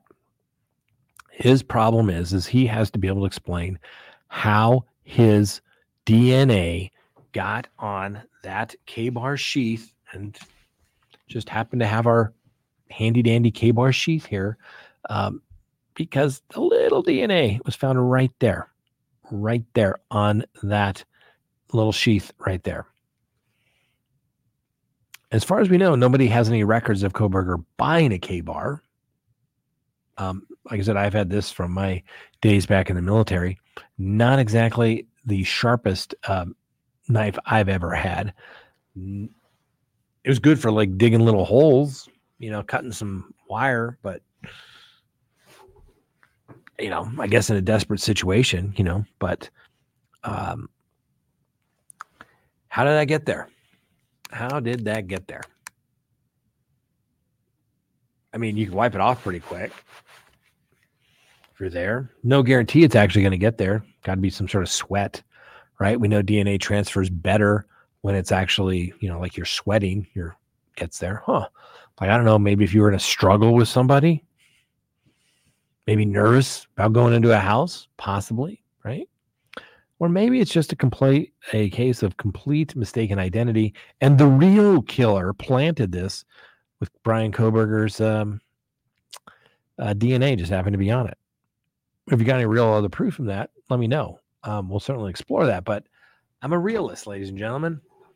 I've said this many, many times on the show, and it plays out true. It doesn't matter what you think, it doesn't matter what you believe. It only matters what you can prove with legal and competent evidence. Now, I had a somebody send me some information saying that ah, this house was this was like a a drug, uh, some sort of drug revenge crime. I have no evidence of that. If somebody has some evidence of that, let me know. I don't think that is the case. But if there's something out there, let me know. I've never heard of that, but it just shows you you can say anything you want, but you got to be able to back it up and that's that's what it um it is. Lula thinks that uh, he believes that he is Bundy. Well, that's not good because Bundy wound up dead. Just remember that Bundy wound up uh, going to the electric chair down there, um, in Florida. Uh, yeah. YouTube uh, beach. Just an expected handout referring to Gypsy. Uh, his ties to criminal justice make this case so bizarre. Can't can't disagree with you. I mean, this guy wanted to be. I mean, let's face it. He wanted to be a cop, but he couldn't be a cop for some reasons. He had some psychological issues in his younger days, probably prevented him to be being a police officer. I always tell young people, you know, everybody's these days is I need to go to a psychiatrist. No, you don't. Like, I mean, I get if you got to go, you got to go. We're not giving medical advice, not anything like that. But that goes kind of in your permanent record. You know, when you have to apply for something, uh, your medical records are, hey, you ever been to a psychiatrist? Blah blah blah. And um, I remember at one point, my son he played he he played golf. He's pretty good. Um, you know, did really well in state tournaments. You know, top top uh, two a couple years in a row. Really good. And at some point, you realize that a lot of those kids in any type of sport, they all have about the same physical abilities. It comes down to what's in between the head. So somebody said, "Hey, you should go see the sports psychologist. They're really gonna like blah blah, you know, do great." And then he's applying to the Air Force Academy. Like, have you ever seen a psychologist or a psychiatrist? Blah blah blah. Well, you got to be truthful. Well, yes. Then you got to submit. Why are you going there? Did you have any, you know, uh, suicidal ideations? Were you going to do? No, no. Just, just wanted to help improve my golf game. But you had to explain all that stuff away. And in Bryan Kohberger's case, it could have been one of the reasons why he couldn't be an actual police officer. So therefore, he then devoted his life to trying to see if he could catch other criminals, right? Doing their database stuff. He was, you know, doing that intern job that he had there. Um, yeah.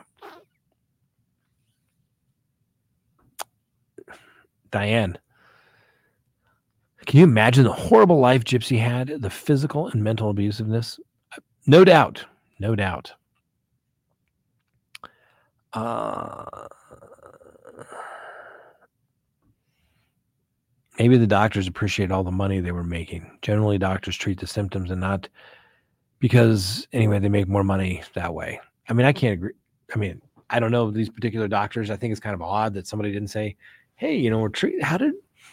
How can mom? How could mom convince somebody that the child has leukemia? Aren't the doctors going to be the one to make that call? Aren't they going to have some evidence of that? Were they in on it? I mean, I don't know. It, it, it's, it's bizarre to me, and this case been a long long time ago. Uh, so I don't remember all the facts about it. I didn't follow stuff as closely as I uh, do today. James Bond, he wants to be Dexter.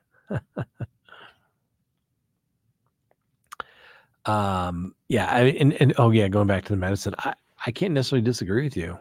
Um, I'm not a big fan of docs. I mean, don't get me wrong. If I get someone dying, I'm gonna uh, look to them, but oftentimes they don't fix the problem. They mask the problem usually with a bunch of drugs. Um, I'm more interested in how we're to fix it, right? Like if I throw out my back, I'm not going to the medical doctor. He's to say, "Oh, here's some take some uh, pain pills and uh, we'll get some muscle relaxants, and you're to be great." No, take me to the chiropractor. Let's fix it. Something's not. It's it's like life. If life is not in alignment, it's not going to go right. Your car is out of alignment. It's going to pull to one side. It's going to go. It's not going to be right. It's going to vibrate. You got to go fix it. Same thing with your body. Same thing with your body. I'm about fixing the problem, not covering it up, not burying our head in the sands. Uh,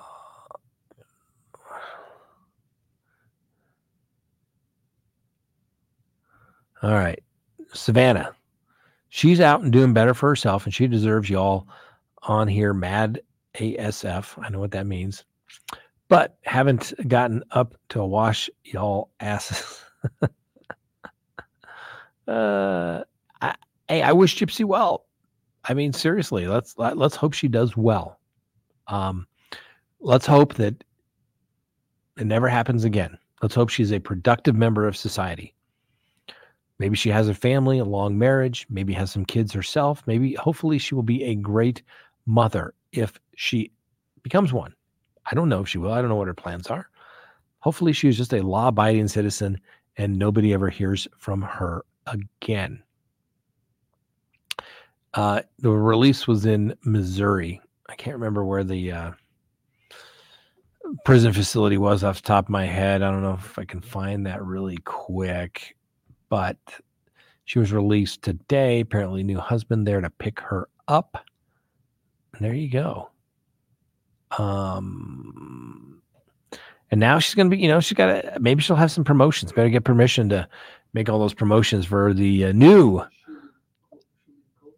li- lifetime presentation, the docu series, the prison confessions of Gypsy Rose Blanchard.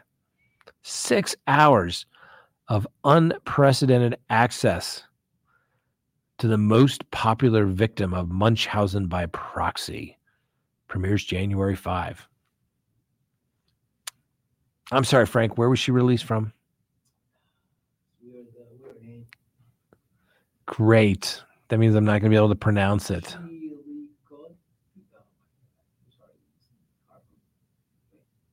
Try to find it. She's released, but good for her. That's what we need to talk about.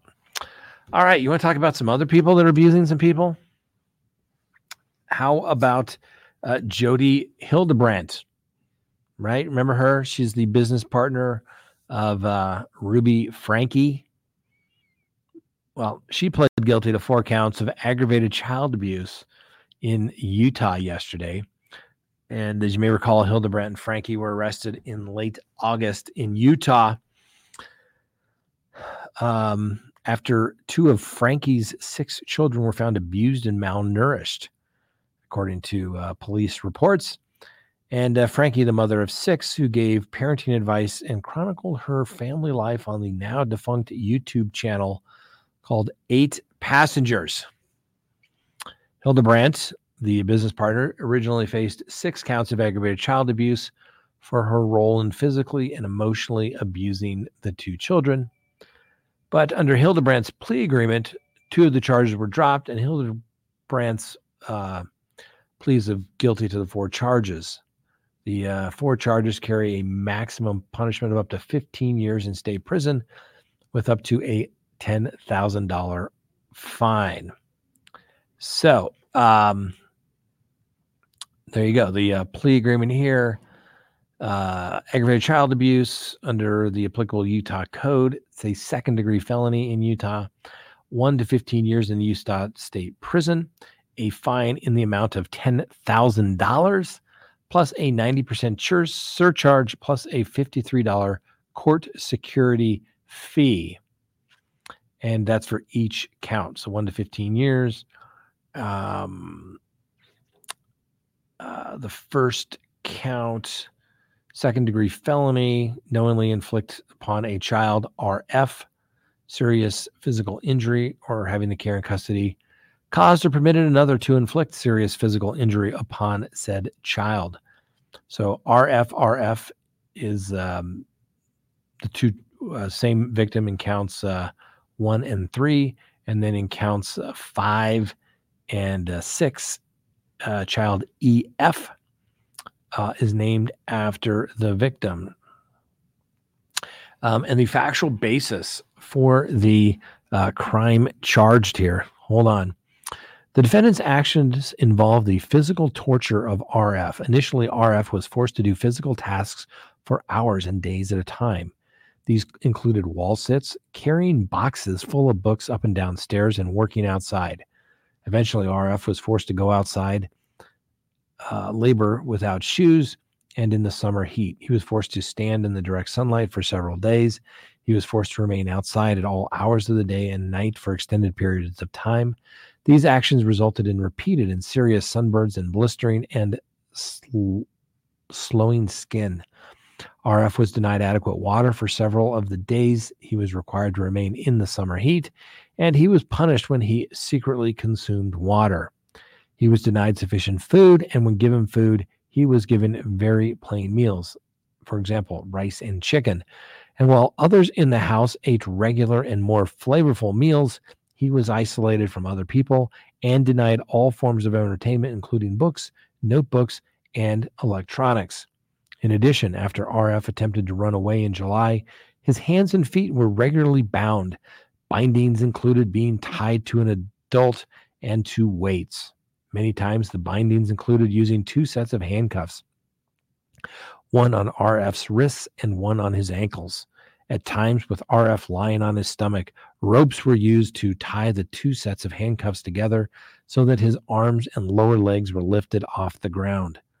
The bindings resulted in injuries to RF's wrists and ankles, where the handcuffs cut through the skin and damaged muscular tissue. These injuries were treated with homeopathic remedies and covered up with duct tape. Then the bindings were placed on top of the duct tape. Count two, the actions described above caused severe emotional harm to RF due to the fact that they began in May and escalated throughout the summer. Additionally, the defendant and another adult regularly sought to indoctrinate RF and convince him that he was evil and possessed. He needed to willingly be obedient to avoid punishment and that the punishments were necessary to repent. He was also told that everything that was being done to him were acts of love. Count three. The defendant's actions also caused severe emotional harm to EF. Other than binding and the specific instances of abuse RF was subjected to, EF was subjected to the same treatment as her brother. She was isolated and forced to do physical tasks, remain outside, and denied food and water. She was also repeatedly told she was evil and possessed. The punishments were necessary for her to be obedient and to repent, and these things were being done in order to help her. EF was convinced that she was evil and needed to go through these things in order to repent. And finally, in count four, the defendant's action caused two or more physical injuries to EF. She was forced to work outside in the heat barefoot. She was also forced to run barefoot on dirt roads for extended period of time. EF's feet were repeatedly injured and she was repeatedly sunburned. When examined on August 30th, these wounds were apparent by scabs, blisters, and slowing skin. Additionally, the defendant either physically forced or coerced EF to jump into a cactus multiple times. Yes, ladies and gentlemen, I think that that is a factual basis sufficient to establish a felony. Okay. And the uh, Rule 11 advisement goes through all the rights she has, the rights given up. She's admitting that she's 54 years of age. She's gone through uh, 12th grade plus seven years of uh, college and graduate school. And um, she understands that uh, if she wants to withdraw her guilty plea, she must file a written motion to withdraw it prior to sentencing. And uh, that plea is held in abeyance. A motion to withdraw that plea must be made within 30 days of pleading guilty and that uh, she'll only be allowed to withdraw the guilty plea if she can show she was the plea was not knowing and voluntarily made, and uh, any challenge uh, after that sentence must be pursued under post conviction remedies uh, under Rule 35A and 65C of the Utah Rules of Procedure. So what that means is you plead guilty, there's no do overs, right? Um, and I was like good Rule 11s. They they they they tell you and say you have all these wonderful rights. You have a right to counsel. I remember talking about in Chris Watts' case. Um, you have a right to, to counsel. If you can't afford one, then appoint one for you. You have a right to a jury trial. You have a right to a speedy and public trial, an unbiased jury that will give you um, the decision in the case. You have a right to confront and cross examine witnesses, a right to compel witnesses to come testify on your behalf they wouldn't come voluntarily, a right to testify, and the privileges against self incrimination. And um, they're advised that uh, you have a right to trial, you have a right to testify on your own behalf. Also, know that if you choose not to testify, no one could make me testify or make me give evidence against myself. I also know that if I choose not to testify, the jury would be told that they could not hold my refusal to testify against me. And then the presumption of innocence and the burden of proof. They're advised that you have the presumption of innocence until and if the state proves that the defendant is guilty of the charges. And if they chose to fight the charges against the defendant, you need only plead not guilty and have the case set for trial. The state always has the burden of proving each element of each charge beyond a reasonable doubt. And um, the verdict must be unanimous, meaning that each juror would have to find the defendant guilty. And obviously, if you go to trial and you are uh, found guilty, you have a right to an appeal. But when you plead guilty, you give up all of those rights. You give up the right to confrontation. There'll be no jury trial. There'll be no jurors. There'll be no witnesses to come testify because you're giving, you're not making the prosecution prove that case any further. And um, understand um, in this particular case, the sentence received for count one, three, five, and six, they are to be served consecutive to each other, one after the other. So that one to 15 years, think about it 15, 30, 45, 60 years.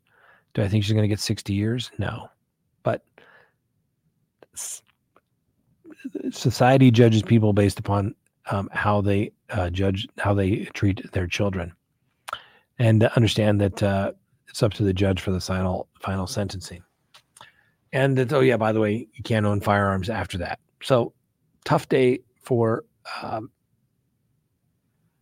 Miss uh, Hildebrandt for sure, but her business partner Miss Ruby Franke, same basic plea. Parental discipline. That's a defense to child abuse. Parental discipline. You have a right to defend your child. I'm sorry, not defend, discipline your child, but you can't abuse your child. I think that uh, rose to the level of that. Let me know what you think. Frank, did you uh, show me we had some a caller? All right, who do we have? Do we know? Yeah. All right. Um, this is Shamron. Hi, Scott. How are you? How are you?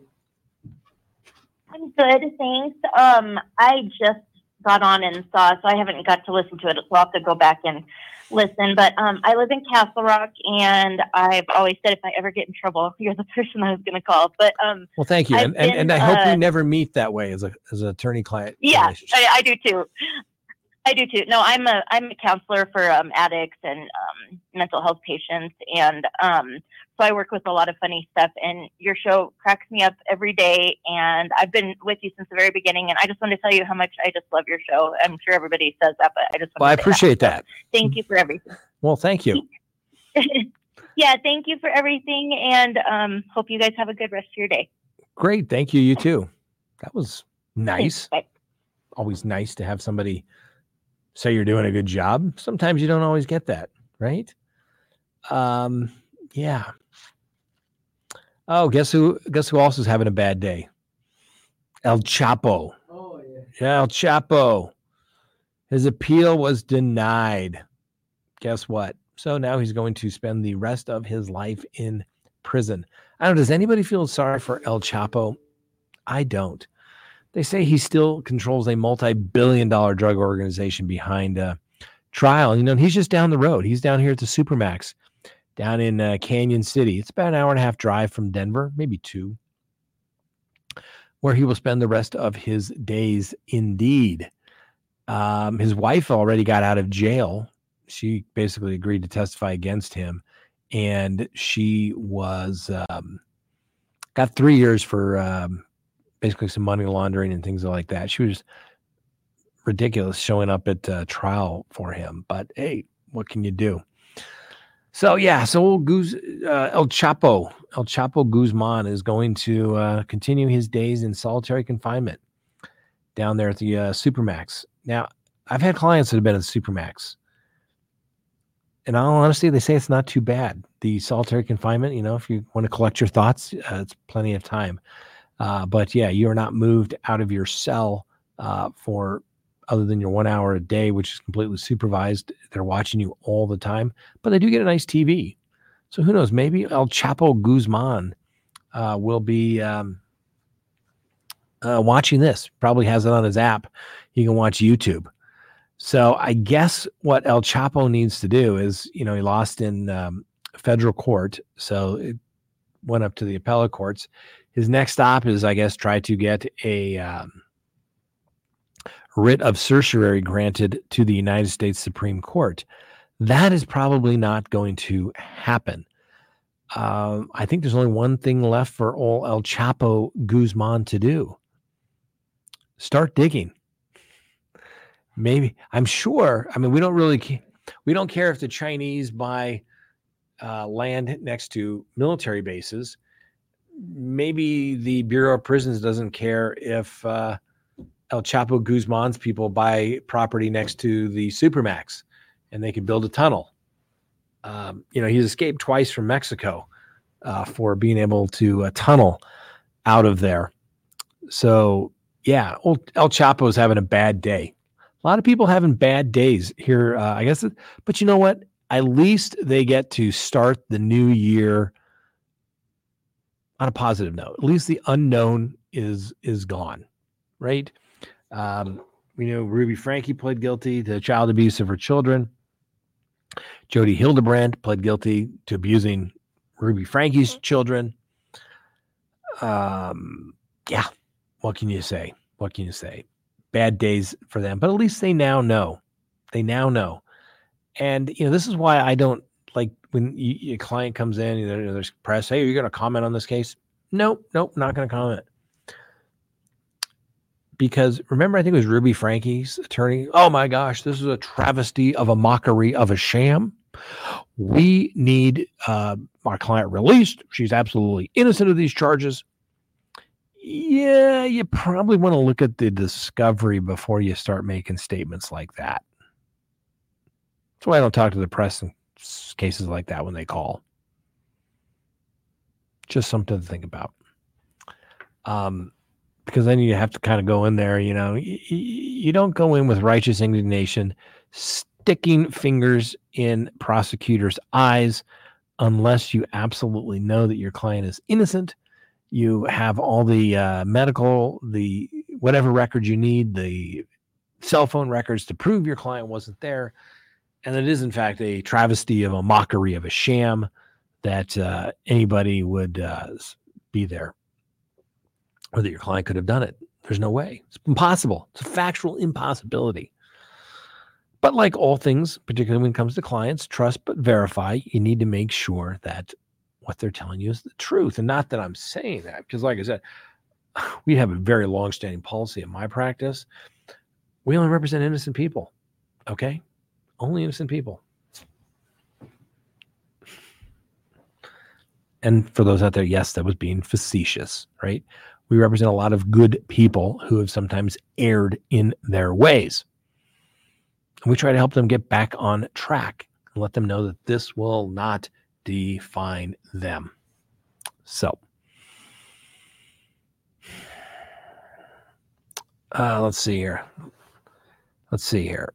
Big comment here. Let's take a look at this. Linda, going back to the gypsy issue. Sad that her mom sad what her mom did, but she was a smart cookie after she messed around her boyfriend. She knew just what they had made a way to get rid of her mom and she should have went to the police, but not her having sex and loving every minute. I still say yes, DCF dropped the ball, but I don't trust her at all. Get ready to see her back in the news one day. Well, thanks, Linda. I mean, and and that's the beautiful thing. I mean, I mean, you have somebody obviously that was part of a horrific crime. She took the life of another person. Even how despicable that other person's life may have been, the things that that person may have done. In a civilized society, you have to draw the line and say, we got to make sure this doesn't happen because we can't go around having people doing this. We have lots of people that say that old Gypsy is a complete victim, should never have gone to prison at all. And other people saying, yeah, she should have got life with her boyfriend, old Mr. Godejohn, Nick Godejohn. But um, so yeah, it's it's it's just interesting, isn't it? How people see the same facts and circumstances completely differently. Um, I remember the case, and the reality of it is, is uh, in the eyes of the law, she could have been found guilty of a much more serious offense, and she got off easy. She did. And um, good for her. Good for her attorneys. Good work on that. That's right. Send lawyers, guns, and money. and every time I play that, YouTube shuts me down. Um, I, I, I just maybe Frank, you're a musician. Could you just play it and, and then I would would you have to We we just do our own little mix of uh, send lawyers guns and money. I mean, yeah, like our cover, like lawyer, lawyer, lawyer, right? It's for educational purposes. Um. Oh, here you go. You, YouTube Bay. For most female offenders, once violent crime occurs, act is not repeated. Gypsy has support and will hopefully overcome her past.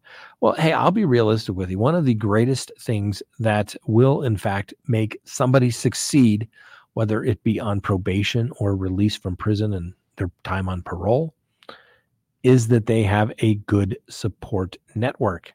Like I said, so many people get out of prison, they have nowhere to go, they can't go home, there maybe there is no home to go to. You know, they're given their 20 bucks from the state, the clothes that they maybe had uh, when they got arrested, and they're said, "Good luck, see ya. Don't forget to show up with your parole officer uh, within 48 hours."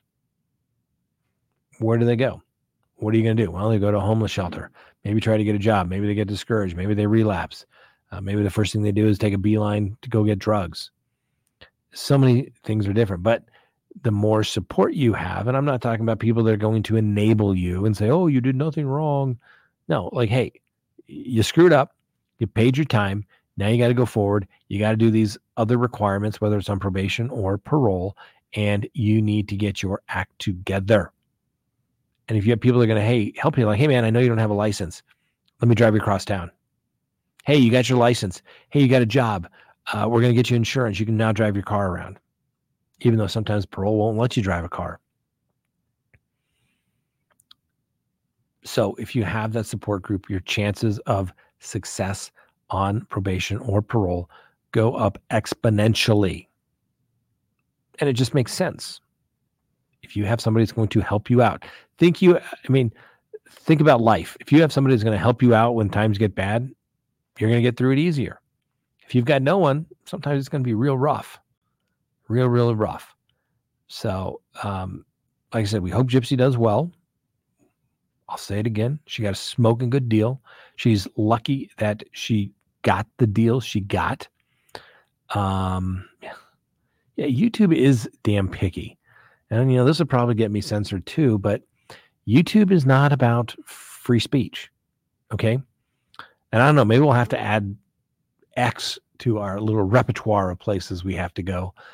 Um, because, you know, if we mention that guy named Jeff, and I say, oh, this air freshener didn't hang itself, right? That's okay. But if I say his name in its entirety, we would get banned. We would get banned. They finally let us say Ghislaine. Oh, and that's the other thing coming out at the first of the year the client list. The client list of 150 names, first of the year. Are you getting excited? I can hardly wait. I've seen some unofficial lists on X, but I have refrained because they did not come from the court. And I do not want to slander somebody until I get it officially from the court, where they say these are the people whose names appeared in the little client book.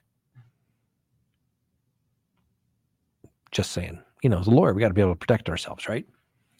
So when it comes out from the court, yes, we will bring that to you. Probably bring you the whole 150 names uh, because it's truthful. Apparently, it was on the list from the court. So I think we have uh, good protection there. And of course, you know, unless of course it's like, I don't know, like one of the top five richest guys in the world, you know. Just saying. We'll have to wait and see. Um, Savannah. I guess there's a little people going wrong. Yeah, I mean, everyone's entitled to an opinion. It's a beautiful thing about free speech. I'm a free speech advocate, ladies and gentlemen. I don't understand why people are so upset about somebody having a, an opinion that does not agree with them. I mean, I, I'm getting older. I have a liberal arts degree, and I remember when you went to school, you know, even law school was like the Socratic method. And so, you know, they would engage in that thought process of what do you believe? All right, well, why do you believe that? did it have a good foundation to it? Was it logical? Were you going to be able to, you know, if tested, actually increase your uh, ability to defend your position, or was it going to crumble? And it's usually people that know that their logic will fail and crumble when it presented with facts and logic. Usually, the first ones to call everybody else, you know, terrible names and how dare you and you've offended me and things like that. Listen, ladies and gentlemen, you don't have a right to not be offended, right? We try to be respectful of everybody here. Sometimes, you know, like, hey, here's the facts. My opinion is this. I mean, I remember early on it used to bug me. Not anymore. Okay, fine. Don't agree with me? Tell me why I'm wrong. Maybe I am wrong. Let's engage in a little intellectual honesty here as it relates to the position. Maybe I need to change my opinion about something. Maybe I'm wrong. Maybe there's a fact I didn't know about.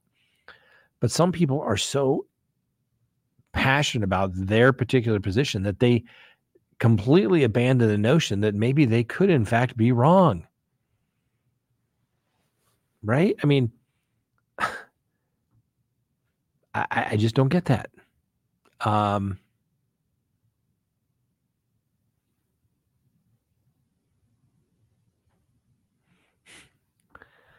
let's see here. Someone says, Nora says, I got a YouTube sponsored ad that was pornographic, definitely rated X, and I reported it. But you can't say the name of a criminal. The censorship on YouTube is ridiculous. Yes, we cannot say the name of a criminal. Suspected criminal. I guess he is presumed innocent since he, in fact, died. That guy named Jeff. We used to have to hold up cards when we would mention his name. Yeah. Remember that? Our old school. We'd have to hold up this guy's name, and she was with him. And uh, yeah, it's it's it's very very odd. And you know, people are always like, "Oh, it's fascism, fascism." Oh my gosh, people don't they, they throw it around because uh, they don't understand what the definition is. Fascists were people whereby the business owners completely got in bed with the government and did whatever the government told them to do.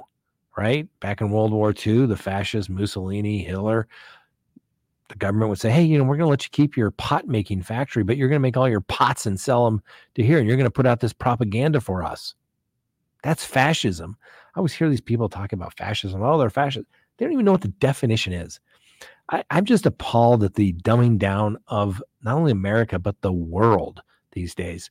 Uh, you would think the internet would make people smarter, but a lot of times it has made them a lot dumber because um, nobody reads anything anymore. Just, and they don't read opposing views either. Hey, Crime Talk, how's it going? It's going great, man. Going great. Um, there's a Scottish football team that is offended by everything, ashamed by nothing. I like that. Uh, YouTube needs a better AI system. Could not agree more. Um, we have been doing YouTube, I think, for like five years now. Um, we've had issues. We've had stuff canceled, blocked. You know how many times I've ever spoken to a real person at YouTube? Zero. Zero. Because they don't care. They don't care. They don't. They're absolutely terrible. And when I get to do those little surveys, I tell them your customer service sucks. Uh, you can never get a hold of anybody's. Veronica. I remember Scott holding the cards. Yeah, we had little pops. Jeff, Jeff, Elaine, Jeff. Maybe we'll have to hold up sticks for all the uh, client lists. Maybe we could, like, you know, um, your raids uh, of the people and let the people at home decide. Uh, I love that. You don't have a right to not be offended. It's so true. It's so true. Squat and pee. That's her handle. Um, you don't. That's what the First Amendment is, right? Think about it, ladies and gentlemen. I mean, and people don't get they don't think about this because you know it goes back to the constitution. The first 10 amendments limitations put on government. Doesn't apply to public sector sector. You can get canceled. You can get fired from your job for saying something you're not supposed to say right? If Frank jumped in front of the microphone and started spouting a bunch of stuff that I didn't agree with, I could say, hey, Frank, you're fired. He has no free speech, right? Right? When he's working for uh, uh, Crime Talk, none whatsoever. It's what the government can't do. The government can't limit your speech. And as there's a case pending out there right now, I think it started in Missouri, where the judge put an injunction against YouTube and Facebook and basically said, you can't do what the government wants you to do. You can't block these people. You can't block this particular message. Now, an appellate court said, well, you can still do that for national security reasons. But the point is, the government can't have the private sector do what they can't do themselves. That's kind of like fascism, ladies and gentlemen. It's fascism the government can't restrict your speech. Now, like you can't make true threats. That's not protected under free speech. But private organizations can fire you for making inappropriate comments that they don't like. You know, a lot of athletes you see have more morality clauses. They do something bad and they kick them out. Right? You see uh, stars saying state stating stuff, and their agents are like, "I quit. I'm not going to be associated with you." And that's the beautiful thing about free speech. I want to know what people think. I want them to be able to explain what's going on in their little world. And like I said, they're crazy. I've used the example before. If somebody comes to me and they're like, yeah, it seems like a real logical, rational person, but then they start telling me about how maybe they're a member of the Flat Earth Society, um, I, I start thinking their judgment. Really, you you you really believe that, huh? Well, I don't think we're going to be a right fit if you're that gullible that you think that the earth is flat, right? I I just don't need I, I don't have to associate with you. I can be completely dismissive of your opinions. I can even call you an idiot. I can't threaten to beat somebody up. But that's what it's for. The government certainly can't do that. The government can't pass laws restricting, right? It's called free speech. What that means is you don't go to jail for doing what you're doing right? Because that's what the king used to do. He didn't like what you did, what you said, he would go throw you in jail. King, dictator, whatever you, you want. We don't like what you're saying. We're gonna we're gonna prosecute you. We're gonna throw you in jail. All those first ten amendments under the uh, United States Constitution, affectionately known as the Bill of Rights, the rights of the people, right? The things it says the government can't do, right? Even like Second Amendment, it's not you know can't infringe upon your right to bear arms, right? They can't infringe on your right to possess the firearm. That's it. It's that simple. It's a big deal. The Third Amendment, I always think is great. Not a big issue today, but it's still there, right? They can't quarter horses, you know, troops and horses and uh, things like that at your house. Why? Because during the Revolutionary War, what would the king do? He'd come in and say, I'm going to take away your guns. You can't criticize me. And by the way, you're now responsible to feed my troops. It was a big deal. It was number three. You thought that was pretty important? Of course it was. You go down the list unreasonable search and seizure, right to remain silent, due process of law. We're not going to take your life, liberty, or your property without giving you due process. Hey, I want to be able to call witnesses. Hey, I want to have an attorney. And then they're like, hey, anything else not specifically mentioned here reserved to the states because we don't trust the federal government. But most people don't get that because nobody reads the Constitution anymore. So, yeah, you don't have a right to not be offended. Just remember that, ladies and gentlemen. Uh, can I say I don't trust the G?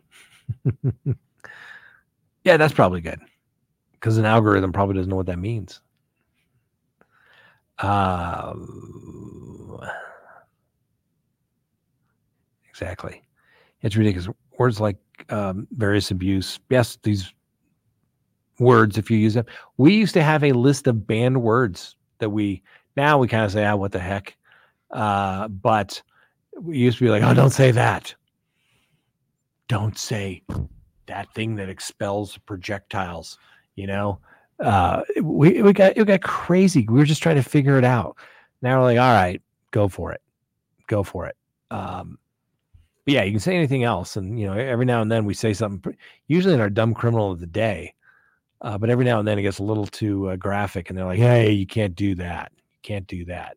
like we're talking about violence. It's called true crime. This is on the evening news. Well, a lot of times it isn't.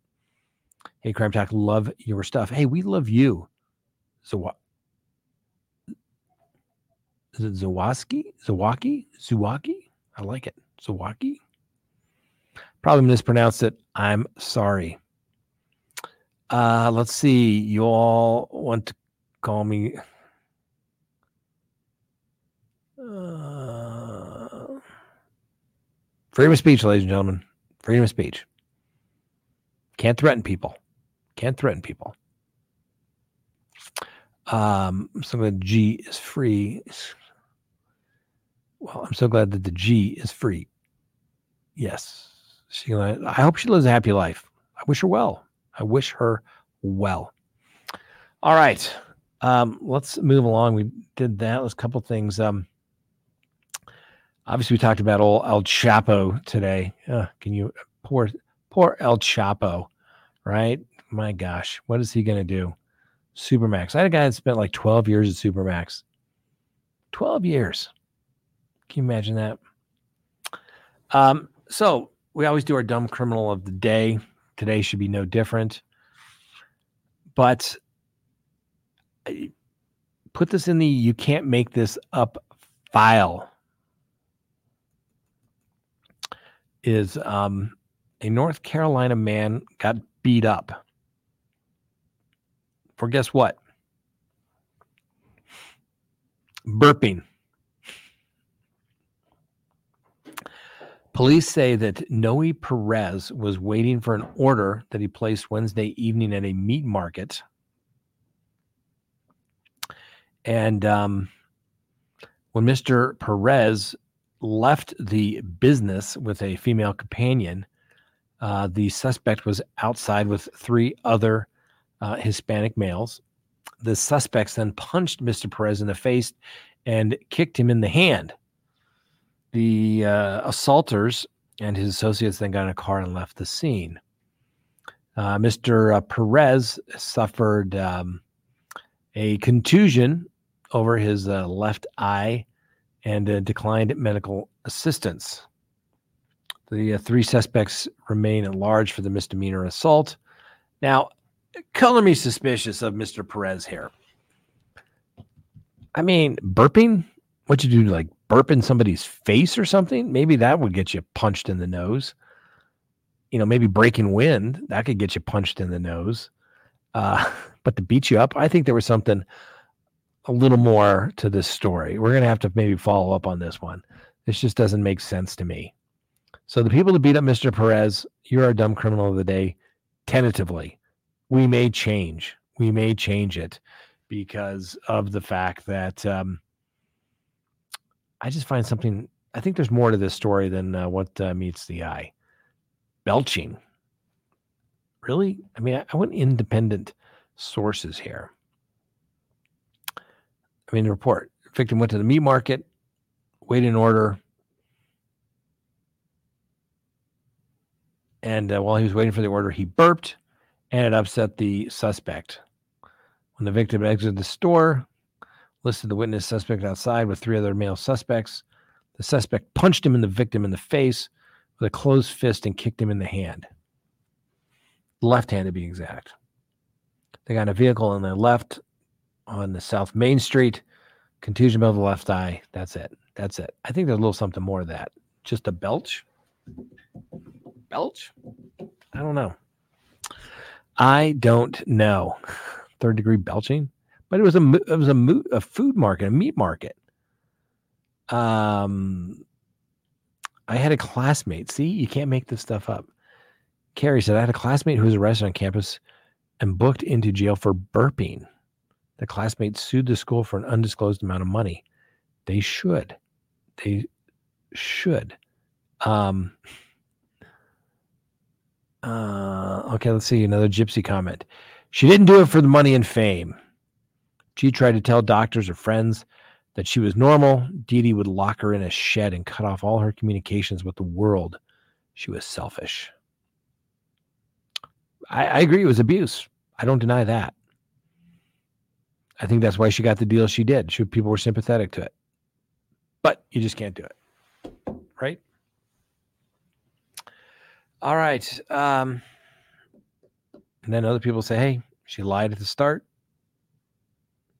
etc. So, all right, ladies and gentlemen. Well, I hope you enjoyed our live program that we uh, did. Just went over the two hour mark. That went by fast, didn't it? Sure seems like it. I don't know. Let me know what you th- let me know what you are thinking. Do you do you like the uh, live format better than some of the scripted format? Taking calls.